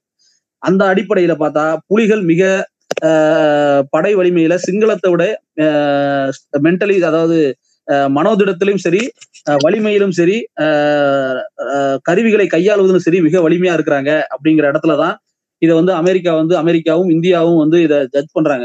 இப்படி இப்படி ஒரு சூழல் இருக்குது. அப்போ இதை வைத்து கொண்டு நம்ம வந்து சண்டை போட்டோம் அப்படின்னா கண்டிப்பா புலிகளிடம் வெற்றி பெறவே முடியாது அப்படிங்கிற இடத்துலதான் அவங்க என்ன பண்றாங்கன்னா அமைதி ஒப்பந்தம் அப்படிங்கிற ஒரு அடுத்த கட்ட நகர்வை நோக்கி நகர்றாங்க. இந்த அமைதி ஒப்பந்தம் அப்படிங்கிறத நம்ம திரும்பவும் ஒண்ணு நினைவு வச்சுக்கிறோம். அமைதி ஒப்பந்தம்ங்கிறது ஈழத்தமிழர்களுக்காக அஹ், அவர்களின் பிரச்சனைக்கு அஹ், தீர்வு காண்பதற்காக அமைக்கப்பட்ட ஒரு அஹ், செயல் திட்டம் அல்ல. இது புலிகளின் படை வலிமையை குறைப்பதற்காக அமைக்கப்பட்ட ஒரு தீர்வு திட்ட ஒரு திட்டம் தான் தவிர்த்து இது வந்து வேற எதுக்காகவும் இல்லை அப்படிங்கிற புரிதலுக்குள்ள நம்ம வந்தாதான் நம்ம இதை அடுத்தடுத்து புரிய முடியும். அடுத்தடுத்த அந்த அவங்களுடைய நடவடிக்கைகள் புரியும். ஏன்னா நம்ம இங்க வந்து என்ன சொல்றாங்கன்னா ஏதோ அமைதி ஒப்பந்தத்தை வந்து வழியே கொண்டு வந்தது போலவும் அந்த அமைதி ஒப்பந்தத்தை கூட புலிகள் ஏத்துக்காத மாதிரியும் பேசுறாங்க. அசோக் பேசும்போது சொன்னார் புலி அமைதி ஒப்பந்தத்தை வெற்றி பெற்று உச்சாணி கும்பல் இருந்தவர்கள். ஒரு அமெரிக்கா உள்ளிட்ட அனைத்து நாடுகளின் பயிற்சி பெற்ற அதிகாரிகளை வெற்றி பெற்றதுக்கு பிறகு அவங்க அறிவிக்கிறாங்க நான் அமைதி ஒப்பந்தத்துக்குள்ள வர்றோம் அப்படின்னு. அந்த இடத்துல தான் புலிகள் வந்து நிக்கிறாங்க. அப்போ புலிகள் வந்து இது பலவீனமான இடத்துல இருந்து அதை அணுகல. பலமான இடத்துல இருந்து அவங்க தான் கேட்கறாங்க ஒழிய இது வந்து ஏதோ நார்வேவும் சிங்கள அரசும் வந்து வலிந்து போய் புலிகளை கட்டாயப்படுத்தி இந்த அமைதி ஒப்பந்தத்துக்குள்ள ஏற்க வச்சது போல ஒரு பேசுவது கடந்தெடுத்த அவதூறுத்தனம். அதெல்லாம் வந்து உண்மை கிடையாது. முதல்ல இந்த அமைதி ஒப்பந்தம் என்பதே ஏற்புடையதல்ல. அமைதி ஒப்பந்தம் என்பதே புலிகளை அழிப்பதற்காக கொண்டு வரப்பட்டதுதான். ரெண்டாவது இந்த அமைதி ஒப்பந்தத்தில் அமைதி ஒப்பந்தத்தை ஏற்றுக்கொண்டு முதலில் உள்ள நுழைந்தது விடுதலை புலிகள் தான். இதுதான் தொடர் வரலாறு. இப்ப இதற்கு பின்னாடி நடந்ததுதான் அந்த அஹ், தோழர் சொன்ன மாதிரி இப்ப இந்த தலைப்பு ஒட்டி பார்த்தோன்னா அப்போ சரி இப்படிப்பட்ட அமைதி ஒப்பந்தத்தை வந்து ஏன் வந்து புலிகள் நிராகரிச்சாங்கன்றாங்க. புலிகள் நிராகரிக்கல அப்படிங்கறதான் அடிப்படை உண்மை. ஆஹ் நீங்க வந்து நம்ம சொன்னோம் ஏற்கனவே புலிகளுடைய வலிமையை குறைப்பதற்காக அஹ், அமைதி ஒப்பந்தங்கள் தொடர்ச்சியாக இந்த அமைதி ஒப்பந்தத்துக்கு வந்து பேச்சுவார்த்தை நடந்துட்டே இருக்குது அப்படின்னு. நீங்க புலிகளோட வலிமை எப்படி குறைச்சாங்க அப்படின்னு இதை புரிஞ்சு இந்த இந்த சொல்ற இந்த தியரியை வந்து புரிஞ்சுக்கணும் அப்படின்னா இந்த அமைதி ஒப்பந்தம் ஏற்படுத்தப்பட்ட பிறகு நடைபெற்ற சில சம்பவங்களை புரிஞ்சுக்கிட்டா புரியும். அதாவது ஒரு போர் அஹ், ஒரு ஒரு போராடுகிற ஒரு இரண்டு தரப்பிற்கும் இடையே ஒரு அமைதி ஒப்பந்தத்தை கொண்டு வருகிறார்கள் என்றா அப்ப அந்த அமைதி ஒப்பந்தம் அமல்ல இருக்கிற ஒரு காலகட்டத்துல வந்து என்ன பண்றாங்கன்னா முழுக்க முழுக்க சிங்கள பௌத்த பேரினவாதத்திற்கு மட்டுமே அனைத்து உதவிகளையும் அமெரிக்காவும் இந்தியாவும் செஞ்சுக்கிட்டே இருக்குது. இதை வந்து புலிகள் பல தடவை கண்டிக்கிறாங்க. ஆனா வந்து இதை வந்து இதை குறித்து ஒரு தீர்க்கமான முடிவுக்கு வராம புலிகள் மீது குற்றச்சாட்டும் சிங்கள அரசிற்கு உதவி செய்வதுமாக தொடர்ச்சியாக வேலைகளை வந்து அமெரிக்கா செஞ்சுக்கிட்டே இருக்குது. அதுல ஒரு உச்சபட்சம் தான் நீங்க வந்து விடுதலை புலிகளுக்கு எதிராக விடுதலை புலிகளை பல படைபலத்தை குறைப்பது ஒரு பக்கம்னா நீங்க வந்து சிங்கள அரசோட படை வளத்தை கூட்டணும் அப்படிங்கிறதுக்காக போர் நிறுத்தம் அஹ், இப்போ அந்த அமைதி ஒப்பந்தம் நிலைநாட்டப்பட்ட பிறகு ரெண்டாயிரத்தி நாலுல வந்து பாத்தீங்கன்னா இந்தியா கூட டிஃபென்ஸ் கோஆபரேஷன் அக்ரிமெண்ட் அப்படின்னு ஒண்ணு போடுறாங்க. இது வந்து அமைதி காலத்துல அமைதி ஒப்பந்தம் கையெழுத்தாகிற இடத்துல வந்து டிசிஏ அப்படிங்கிற ஒரு ஒப்பந்தம் இந்தியா கூட போடுறாங்க. இதே மாதிரி ரெண்டாயிரத்தி ஆறுல வந்து அமெரிக்கா கூட அக்ஸா ட்ரீட்டி அப்படின்னு ஒரு ஒப்பந்தம் போடுறாங்க. Access and cross service agreement இப்போ நீங்க இந்த ரெண்டு ஒப்பந்தங்களும் எதுக்குன்னா சிங்கள அரசின் அந்த ராணுவத்திற்கு வந்து மிகப்பெரிய அளவுக்கான அளவிற்கான போர் பயிற்சியும் அஹ், ராணுவ பயிற்சி கொடுக்கறது ஆயுதம் கொடுக்கறதுக்கான இதுதான். இப்போ அதற்கு முன்னாடி ஒரு வரலாறு உங்களுக்கு நம்ம எல்லாருக்கும் நல்லா தெரியும்னு நினைக்கிறேன். இந்திய அரசு வந்து எந்த காரணம் பணத்திற்காக கூட இலங்கைக்கு எந்த ராணுவ தளவாடங்களும் விற்பதில்லை அப்படின்னு அதற்கு முன்னாடி ஒரு ஒப்பந்தம் இருந்தது. அதை முறியடித்து ரெண்டாயிரத்தி நாலுல வந்து போடப்பட்ட இந்த ஒப்பந்தம் தான் அந்த இதை முறி முறியடிக்குது. இலங்கை அரசு காசு கொடுத்து ராணுவ இது கருவி கேட்டா கூட போர் கருவி கேட்டா கூட விற்கிறது இல்லை அப்படிங்கிறத முடிவை இந்திய அரசு எடுத்திருந்தது. ஆனால் அதை ஒருதலை பட்சமாக நிராகரித்து போடப்பட்ட ஒப்பந்தம் தான் ரெண்டாயிரத்தி நாலுல இந்தியாவும் ஸ்ரீலங்காவும் சைன் பண்ண அக்ரிமெண்ட் ரணில் விக்ரமசிங்க ஆட்சியில டிசிஏ அப்படிங்கிறது டிஃபென்ஸ் கோஆபரேஷன் அக்ரிமெண்ட் இந்த ஒப்பந்தத்தின் மூலம் என்ன அந்த ஒப்பந்தத்தில் இருக்க சரத்து மூணு பார் பதினொன்னு மூணாவது பேரால மூணாவது காலத்துல பதினோராவது இது என்னன்னா இலங்கை அரசிற்கு தேவையான ராணுவ பயிற்சியையும் அவர்களுக்கு தேவையான பண உதவியையும் ஆயுதங்களையும் விற்பனை செய்ய இந்தியா ஒப்புக்கொள்ளுகிறது அப்படிங்கிறது தான் அந்த இது. இது வந்து ஏற்கனவே போடப்பட்ட இந்தியாவில் நடைமுறை நடைமுறையில் இருந்த இதுக்கு ஓ- நேர் எதிரானது. இது குறித்து பாராளுமன்றத்திலேயோ வேறு எங்கேயுமே எந்த விவாதம் நடக்கல. தன்னிச்சையாக இந்த வேலையை வந்து அப்ப செஞ்சாங்க. இதன் அடிப்படையில பாத்தீங்கன்னா இலங்கை அரசின் படைபலம் கூடியிருக்கு. ஒரு- ஒரு பக்கம். இன்னொரு பக்கம் பாத்தீங்கன்னா அமெரிக்கா வந்து தொடர்ச்சியாக வந்து இலங்கைக்கு உதவி செஞ்சுக்கிட்டே வருது. அவர்களுடைய ராணுவ நடவடிக்கை பிறகு புலிகள் தடை செய்யறாங்க அதுக்கப்புறம் அந்த சீஸ்பயர் அக்ரிமெண்ட் வருது. இதுக்கப்புறம் பாத்தீங்கன்னா உலகத்துல இருக்க அனைத்து நாடுகளும் சிங்கள அரசை மட்டும்தான் த- த- ஒரு ஒரு தரப்பா எடுத்துக்குது. புலிகளை எடுத்துக்க கூடாது அப்படிங்கிற ஒரு நிலையை உருவாக்குறதுக்காக என்ன பண்றாங்கன்னா ஆறு சுற்று பேச்சுவார்த்தை நடக்குது. அமைதி ஒப்பந்தத்துல ஆறு சுற்று பேச்சுவார்த்தை நடக்குது. ஆறு சுற்று பேச்சுவார்த்தை நடந்ததுக்கு அப்புறம் என்ன பண்றாங்கன்னா இந்த ஃபண்டு ஸ்ரீலங்கா நார்வே தலைமையிலான அந்த கண்காணிப்பு குழு வந்து என்ன பண்ணுதுன்னா இவங்களுக்கு ஃபண்டு கொடுக்கணும். ஃபண்டு கொடுத்தாதான் அடுத்த கட்ட நகர்வு நடக்கும். ரெண்டு பக்கமும் வந்து ஏதாவது ஃபண்டு ரைஸ் பண்ணாதான் ரீஹாபிலிட்டேஷன் அப்படிங்கிற ஒரு வேலையெல்லாம் நடக்கும். மறுகட்டமைப்பு மறுசீரமைப்பு வேலையெல்லாம் நடக்கும் அப்படின்னு சொல்லியிருக்கு. ஜப்பான் வந்து அந்த ஃபண்ட் ரைஸ் பண்றதுக்கான அந்த ஜப்பான்ல வந்து ஒரு ப்ரோக்ராம் நடக்குது. ஒரு மீட்டிங் நடக்குது. என்ன பண்றாங்கன்னா தடாதடியா வந்து என்ன பண்றாங்க அந்த ஜப்பான் நடக்கிற மீட்டிங்கை வந்து வாஷிங்டனுக்கு மாத்திடுறாங்க அமெரிக்காவுக்கு மாத்திடுறாங்க. எதுக்குடா அமெரிக்காவுக்கு மாத்திருக்கிறாங்கன்னு பாக்கணும் அமெரிக்கா வந்து அதுக்கு கு- சிறிது நாள்லயே அதுக்கான விடை தருது. இந்த அமெரிக்காவில் நடக்கிற இந்த ஓ- மா- இந்த கூட்டத்துக்கு வந்து ஸ்ரீலங்கா அரசு மட்டும் தான் வரணும் புலிகள் வரக்கூடாது அப்படின்றாங்க. ஏன்னு கேட்டதுக்கு நாங்க வந்து எங்க ஊர்ல வந்து புலிகளுக்கு தடை இருக்கு. அமெரிக்கா வந்து ஆயிரத்தி தொள்ளாயிரத்தி தொண்ணூத்தி ஏழுலயே வந்து புலிகளை தடை பண்ணிட்டு அதனால புலிகள் வரக்கூடாது அப்படின்னு சொல்லி மறுத்துடுறாங்க. இதை கண்டிச்சு விடுதலை புலிகள் மிக முக்கியமான ஒரு அறிக்கை கொடுக்குறாங்க. நாங்கள் கலந்து கொள்ளக்கூடாது என்பதற்காகவே திட்டமிட்டு இந்த வேலையை அமெரிக்கா செய்திருக்கிறது. நாங்கள் சர்வதேசத்தின் உதவியை நம்பி இந்த போராட்டத்தை தொடங்கவில்லை. எங்களின் மக்களின் அறத்தை நம்பி இந்த போராட்டத்தை தொடங்கி இருக்கிறோம் இதில் ஒரு நாளும் நாங்கள் பின்வாங்க போவதில்லை அப்படின்னு அவங்க விடுதலை புலிகள் அறிவிக்கிறாங்க. அப்போ போர் ஆஹ், ஒரு அமைதி ஒப்பந்தம் கையெழுத்தா இருக்கிற இரு தரப்பில் ஒரு தரப்பிற்கு மட்டும் அனைத்து உதவிகளும் இன்னொரு தரப்புக்கு வந்து எந்த உதவியும் கிடைக்கப்படாமல் செய்வது அப்படிங்கிறது ஆஹ், போர்ல வந்து அவங்கள வலுவிழக்க செய்யறது வெறுமன அவங்களுக்கு வந்து இப்போ எந்த கருவியும் கிடைக்கூடாம செய்யறது மட்டும் இல்ல. அவங்க என்ன பண்றாங்கன்னா இந்த சீஸ் அமைதி ஒப்பந்தம் உருவானதுக்கு அப்புறம் அமெரிக்காவின் தெற்காசிய பிராந்தியத்தின் தலைவர் ராபர்ட் பிளேக் தலைமையில மூன்று மிக முக்கியமான வேலையை செய்யறாங்க ஒண்ணு வந்து அஹ், ஏற்கனவே சொன்னது போலதான் ஒண்ணு வந்து புலிகளுக்கான ராணுவ படை வலிமையை குறைக்கிறது ஒண்ணு. ரெண்டாவது புலிகளுக்கான நிதி சேகரிப்பு திட்டத்தை நிதி சேகரிப்பு அப்படிங்கிறது எங்கேயா நடந்ததுன்னா அந்த அஹ், நிறுவனங்களை மூடுறது தடை செய்யறது மூன்றாவது மக்கள் மத்தியில் விடுதலை புலிகளுக்கு இருக்கிற பேரை கெடுப்பது. இந்த மூன்று வேலையை செய்யறாங்க முதல் வேலையாக சர்வதேச அளவுல புலிகள் வந்து அவங்க எல்லாம் தீவிரவாதிகள் சொல்லி முத்திர ஊத்தி அவங்களெல்லாம் சிறையில் அடிச்சு போடுறாங்க. மூணாவது கருணாவின் பிரிவின் மூலமாக அதை வச்சு பொதுமக்களையும் எதிர்த்தரப்பு ஆட்களை தமிழர்களுக்குள்ளாரையே வந்து தமிழ் தரப்பு பேசக்கூடிய முக்கியமான எழுத்தாளர்கள் பத்திரிகையாளர்கள் இவங்களெல்லாம் கொலை செய்யறதுன்னு செஞ்சு புலிகள் உட புலிகள் மாதிரியே அந்த வேலையை செஞ்சுக்கிட்டு இருக்கும்போது புலி புலிகளுக்கு புலிகள் மேல் மக்களுக்கு ஒரு எதிர்ப்பு வருது. அப்போ இந்த அமைதி ஒப்பந்தம் காலத்தில் ஒரு பக்கம் சிங்கள அரசிற்கு தேவையான ராணுவ உதவிகளை செய்வது ஒரு பக்கம் என்றால் இந்தியாவும் அமெரிக்காவும் செய்யுது. இன்னொரு பக்கம் பாத்தீங்கன்னா புலிகளுக்கான அந்த ராணுவ கட்டுப்பாடு ஆஹ், உள்ளிட்ட அனைத்தையும் சிதைக்குது. அப்போ இந்த வேலையை செய்ததனால் தான் புலிகள் வந்து ரெண்டாயிரத்தி ஒன்பதுல மிகப்பெரிய பின்னடைவுக்கு தள்ளுறாங்க தள்ளப்படுறாங்க. அப்போ இதற்கு அடிப்படை என்னன்னா இந்த அமைதி பேச்சுவார்த்தை தான்.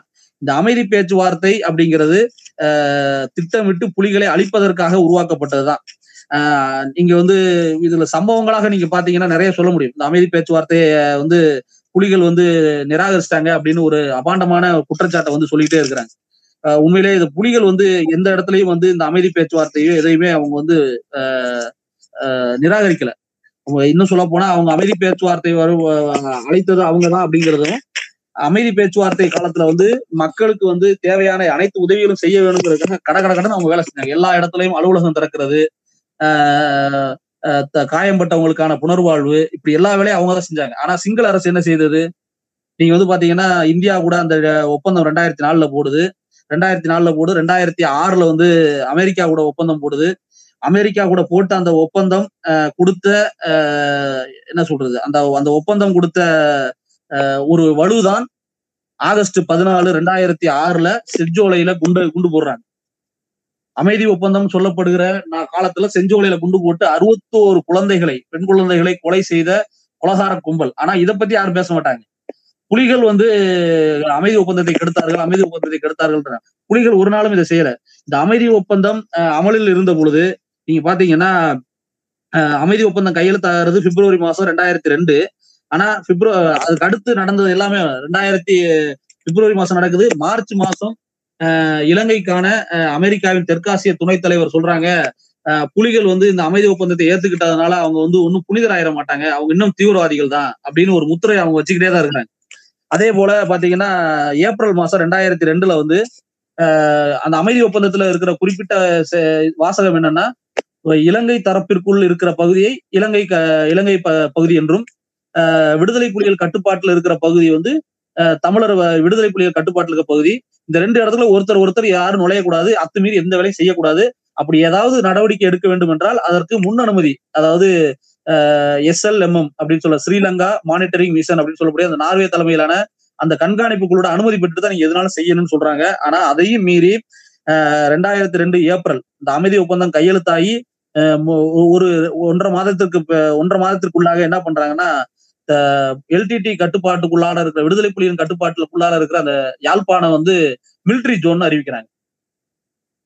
இது வந்து மிலிட்ரி ஜோனு இதுக்குள்ள விடுதலை புலிகள் இருக்கக்கூடாது அப்படின்னு ஒருதலை பட்சமா அறிவிக்கிறாங்க.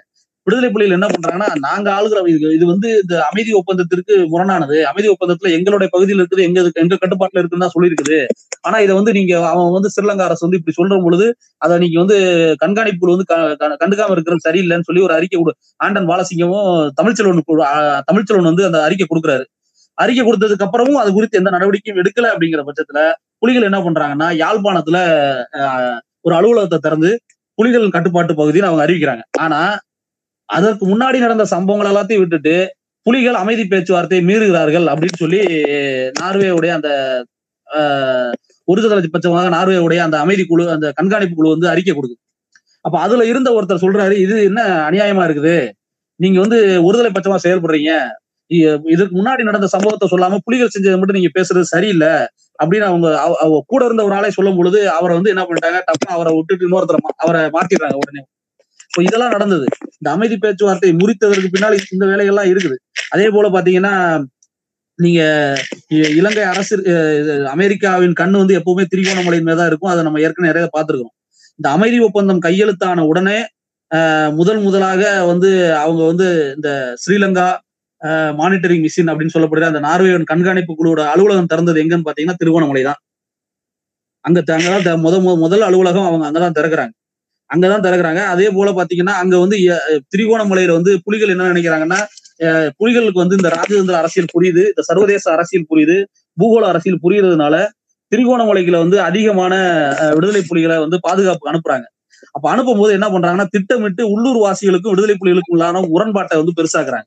அப்போ ஒரு கட்டத்துல வந்து திருவண்ணாமலை பொறுப்பாளர் வந்து இது என்ன ஏன் இப்படி நடக்குது? அடிக்கடி தாக்குதல் நடந்துகிட்டே இருக்குதுன்னு பார்க்கும்போது இதற்கு பின்னாடி வந்து ஸ்ரீலங்கா அரசு இருக்குது அப்படின்னு தெரிஞ்சு அவங்க என்ன பண்றாங்கன்னா அதை அம்பலப்படுத்தும் விதமா போய் அவங்களோட மொத்த ஆதாரத்தையும் திரட்டி கண்காணிப்பு விட்டு போய் கொடுக்குறாங்க. இப்படி வந்து திருவண்ணாமலையில இந்த மாதிரி தேவையில்லாத வேலையை அவங்க பண்ணிட்டு இருக்காங்க அப்படின்னு. அதன் மீது எந்த நடவடிக்கை எடுக்கப்படல. இப்படி தொடர்ச்சியாக விடுதலை புலிகள் வந்து அந்த போர் போர் நிறுத்த மீறலை செய்த ஸ்ரீலங்கா அரசின் மீதும் தொடர்ச்சியாக குற்றச்சாட்டு ஆதாரத்தோடு வச்சபோது அது குறித்து எந்தவித நடவடிக்கையும் எடுக்கப்படல. ஆனால் அபாண்டமான குற்றச்சாட்டுகள் புலிகள் மீது பரப்போட்டே இருக்கும். நீங்க உதாரணத்துக்கு பாத்தீங்கன்னா இபிடிபி அப்படின்னு சொல்லப்படுகிற அந்த அமைப்பு வந்து அந்த அமைப்பை சேர்ந்த ஆறு பேர் வந்து கொலை செய்யப்படுகிறாங்க. கொலை செய்யப்பட்ட அடுத்த கணம் விடுதலை புலி அறிவிக்கிறாங்க. இது எங்களுக்கு இதுக்கு சம்மந்தம் கிடையாது. எங்க மேல அதை பழிய போடாதீங்கன்னு. ஆனால் திட்டமிட்டு போர் நிறுத்தத்தை பயன்படுத்தி விடுதலை புலிகள் வந்து ராணுவ கலாச்சாரத்தை வலிமையாக்குகிறார்கள் அப்படின்னு சொல்லி திட்டமிட்டு அந்த அவதூறை பரப்புனாங்க. புலிகள் கடைசி வரைக்கும் இதை மறுத்தார்கள். ஆனால் அதை வந்து இதே பண்ணல. இந்த புலிகளின் இந்த செயல் வந்து காட்டுமிராண்டித்தனமானது அப்படின்னு சொல்லி அமெரிக்காவும் புலிகளின் இந்த செயல் வந்து அமைதி ஒப்பந்தத்தை மீறுவதாகவும் அமெரிக்க இங்கிலாந்தும் தொடர்ச்சியா அறிக்கை கொடுத்துட்டு இருந்தது. அஹ் இந்தியா வந்து இந்த இந்த பேச்சுவார்த்தையை முறி முடிவுக்கு கொண்டு வர புலிகள் விரும்புகிறார்கள் அப்படின்னு புதுடெல்லியில இருந்து அறிக்கை. இப்படியாகத்தான் வந்து பாத்தீங்கன்னா இந்த அமைதி ஒப்பந்தத்தை வந்து சீர்குலைக்கிறதுக்கான அனைத்து வேலைகள் நடந்தது. நீங்க வந்து இந்த அமைதி ஒப்பந்தம் பேச்சு அந்த அமைதி ஒப்பந்தம் நடைமுறையில் இருக்கும் பொழுதுதான் ஆஹ் மீனவர்கள் மீது தாக்குதல் நடந்தது. ஆஹ் ச- அத்துமீறி ஸ்ரீலங்கா உடைய கப்பல் படை வந்து தமிழர்கள் பகுதிக்குள்ள நுழையிறது. ஆஹ் விமானப்படை வந்து விமானம் வந்து மேல பறக்கிறது அப்படிங்கிற மாதிரி வேலைகள் தொடர்ச்சியாக நடைபெற்று கொண்டே இருந்தது. இதை எல்லாத்தையுமே ஆவணப்படுத்தியிருக்கிறாங்க. இப்ப நான் சொன்னது எதுவுமே வந்து ஏதோ கட்டுக்கதையோ இல்ல என் நானே இட்டுக்கட்டி சொன்னதோ இல்ல. இது எல்லாமே ஆவணப்பூர்வமாக இன்றும் இணையதளத்துல இருக்குது. இன்னும் சொல்ல போனா தமிழ்ல வேணும் அப்படின்னா ஆஹ் ஆஹ் பேர் என்ன மாலதிய அப்படிங்கிற ஒருத்தவங்க எழுதின புத்தகம் ஒண்ணு இருக்குது. எனது நாட்டில் ஒரு துளி நேரம் அப்படிங்கிறது. அது அமைதி ஒப்பந்த காலத்தில் ஆஹ் நடக்கப்பட்ட சம்பவங்கள் அடிப்படையாக வைத்து எழுதப்பட்டதுதான். வாய்ப்பு இருந்தா அதை தோழர்கள் படிக்கலாம். அதுல இது செய்தி இருக்குது. இன்னும் சொல்ல போனா இதோட விரிவான செய்திகளும் வந்து நிறையவே இணையதளத்துல இன்னைக்கும் தேடினாலும் கிடைக்குது. அந்த அந்த அந்த காலத்தை குறிப்பிட்டு ரெண்டாயிரத்தி ரெண்டுல இருந்து நீங்க சர்ச் பண்ணீங்கன்னா நிறைய தகவல்கள் கிடைக்குது. அப்படி இப்படியாகத்தான் இந்த அமைதி பேச்சுவார்த்தையை முறிப்பதற்காக அனைத்து வேலைகளையும் ஸ்ரீலங்கா அரசு அதற்கு பின்னால் பின்னாடி அமெரிக்காவும் இந்தியாவும் சேர்ந்து வேலை செய்தது. அப்போ இப்படி வேலை செய்து இவர்கள் வந்து அந்த அமைதி பேச்சுவார்த்தையை முறிப்பதற்கு ஒரு பக்கம் வேலை செஞ்சுட்டு இருக்கிற அதே நேரத்துல இன்னொரு பக்கம் ஸ்ரீலங்கா அரசினுடைய படை வலிமையை உருவாக்கி படை வலிமையை பெருக்கிட்டாங்க. அதாவது இலங்கை இந்தியா கூட போடப்பட்ட ஒப்பந்தம் ரெண்டாயிரத்தி நாலுல போடப்பட்ட ஒப்பந்தம் ரெண்டாயிரத்தி ஆறுல அமெரிக்கா கூட போடப்பட்ட ஒப்பந்தம். இதற்கு அடுத்து பாத்தீங்கன்னா என்ன பண்ண அப்ப வர்ற தேர்தல்ல வந்து எப்படியாவது அந்த தேர்தலில் வெற்றி பெறணுங்கிறதுக்காக ஜேவிபியும் யுஎன்பியும் சேர்ந்து ஒரு இணையத்த கூட்டணியை உருவாக்குது.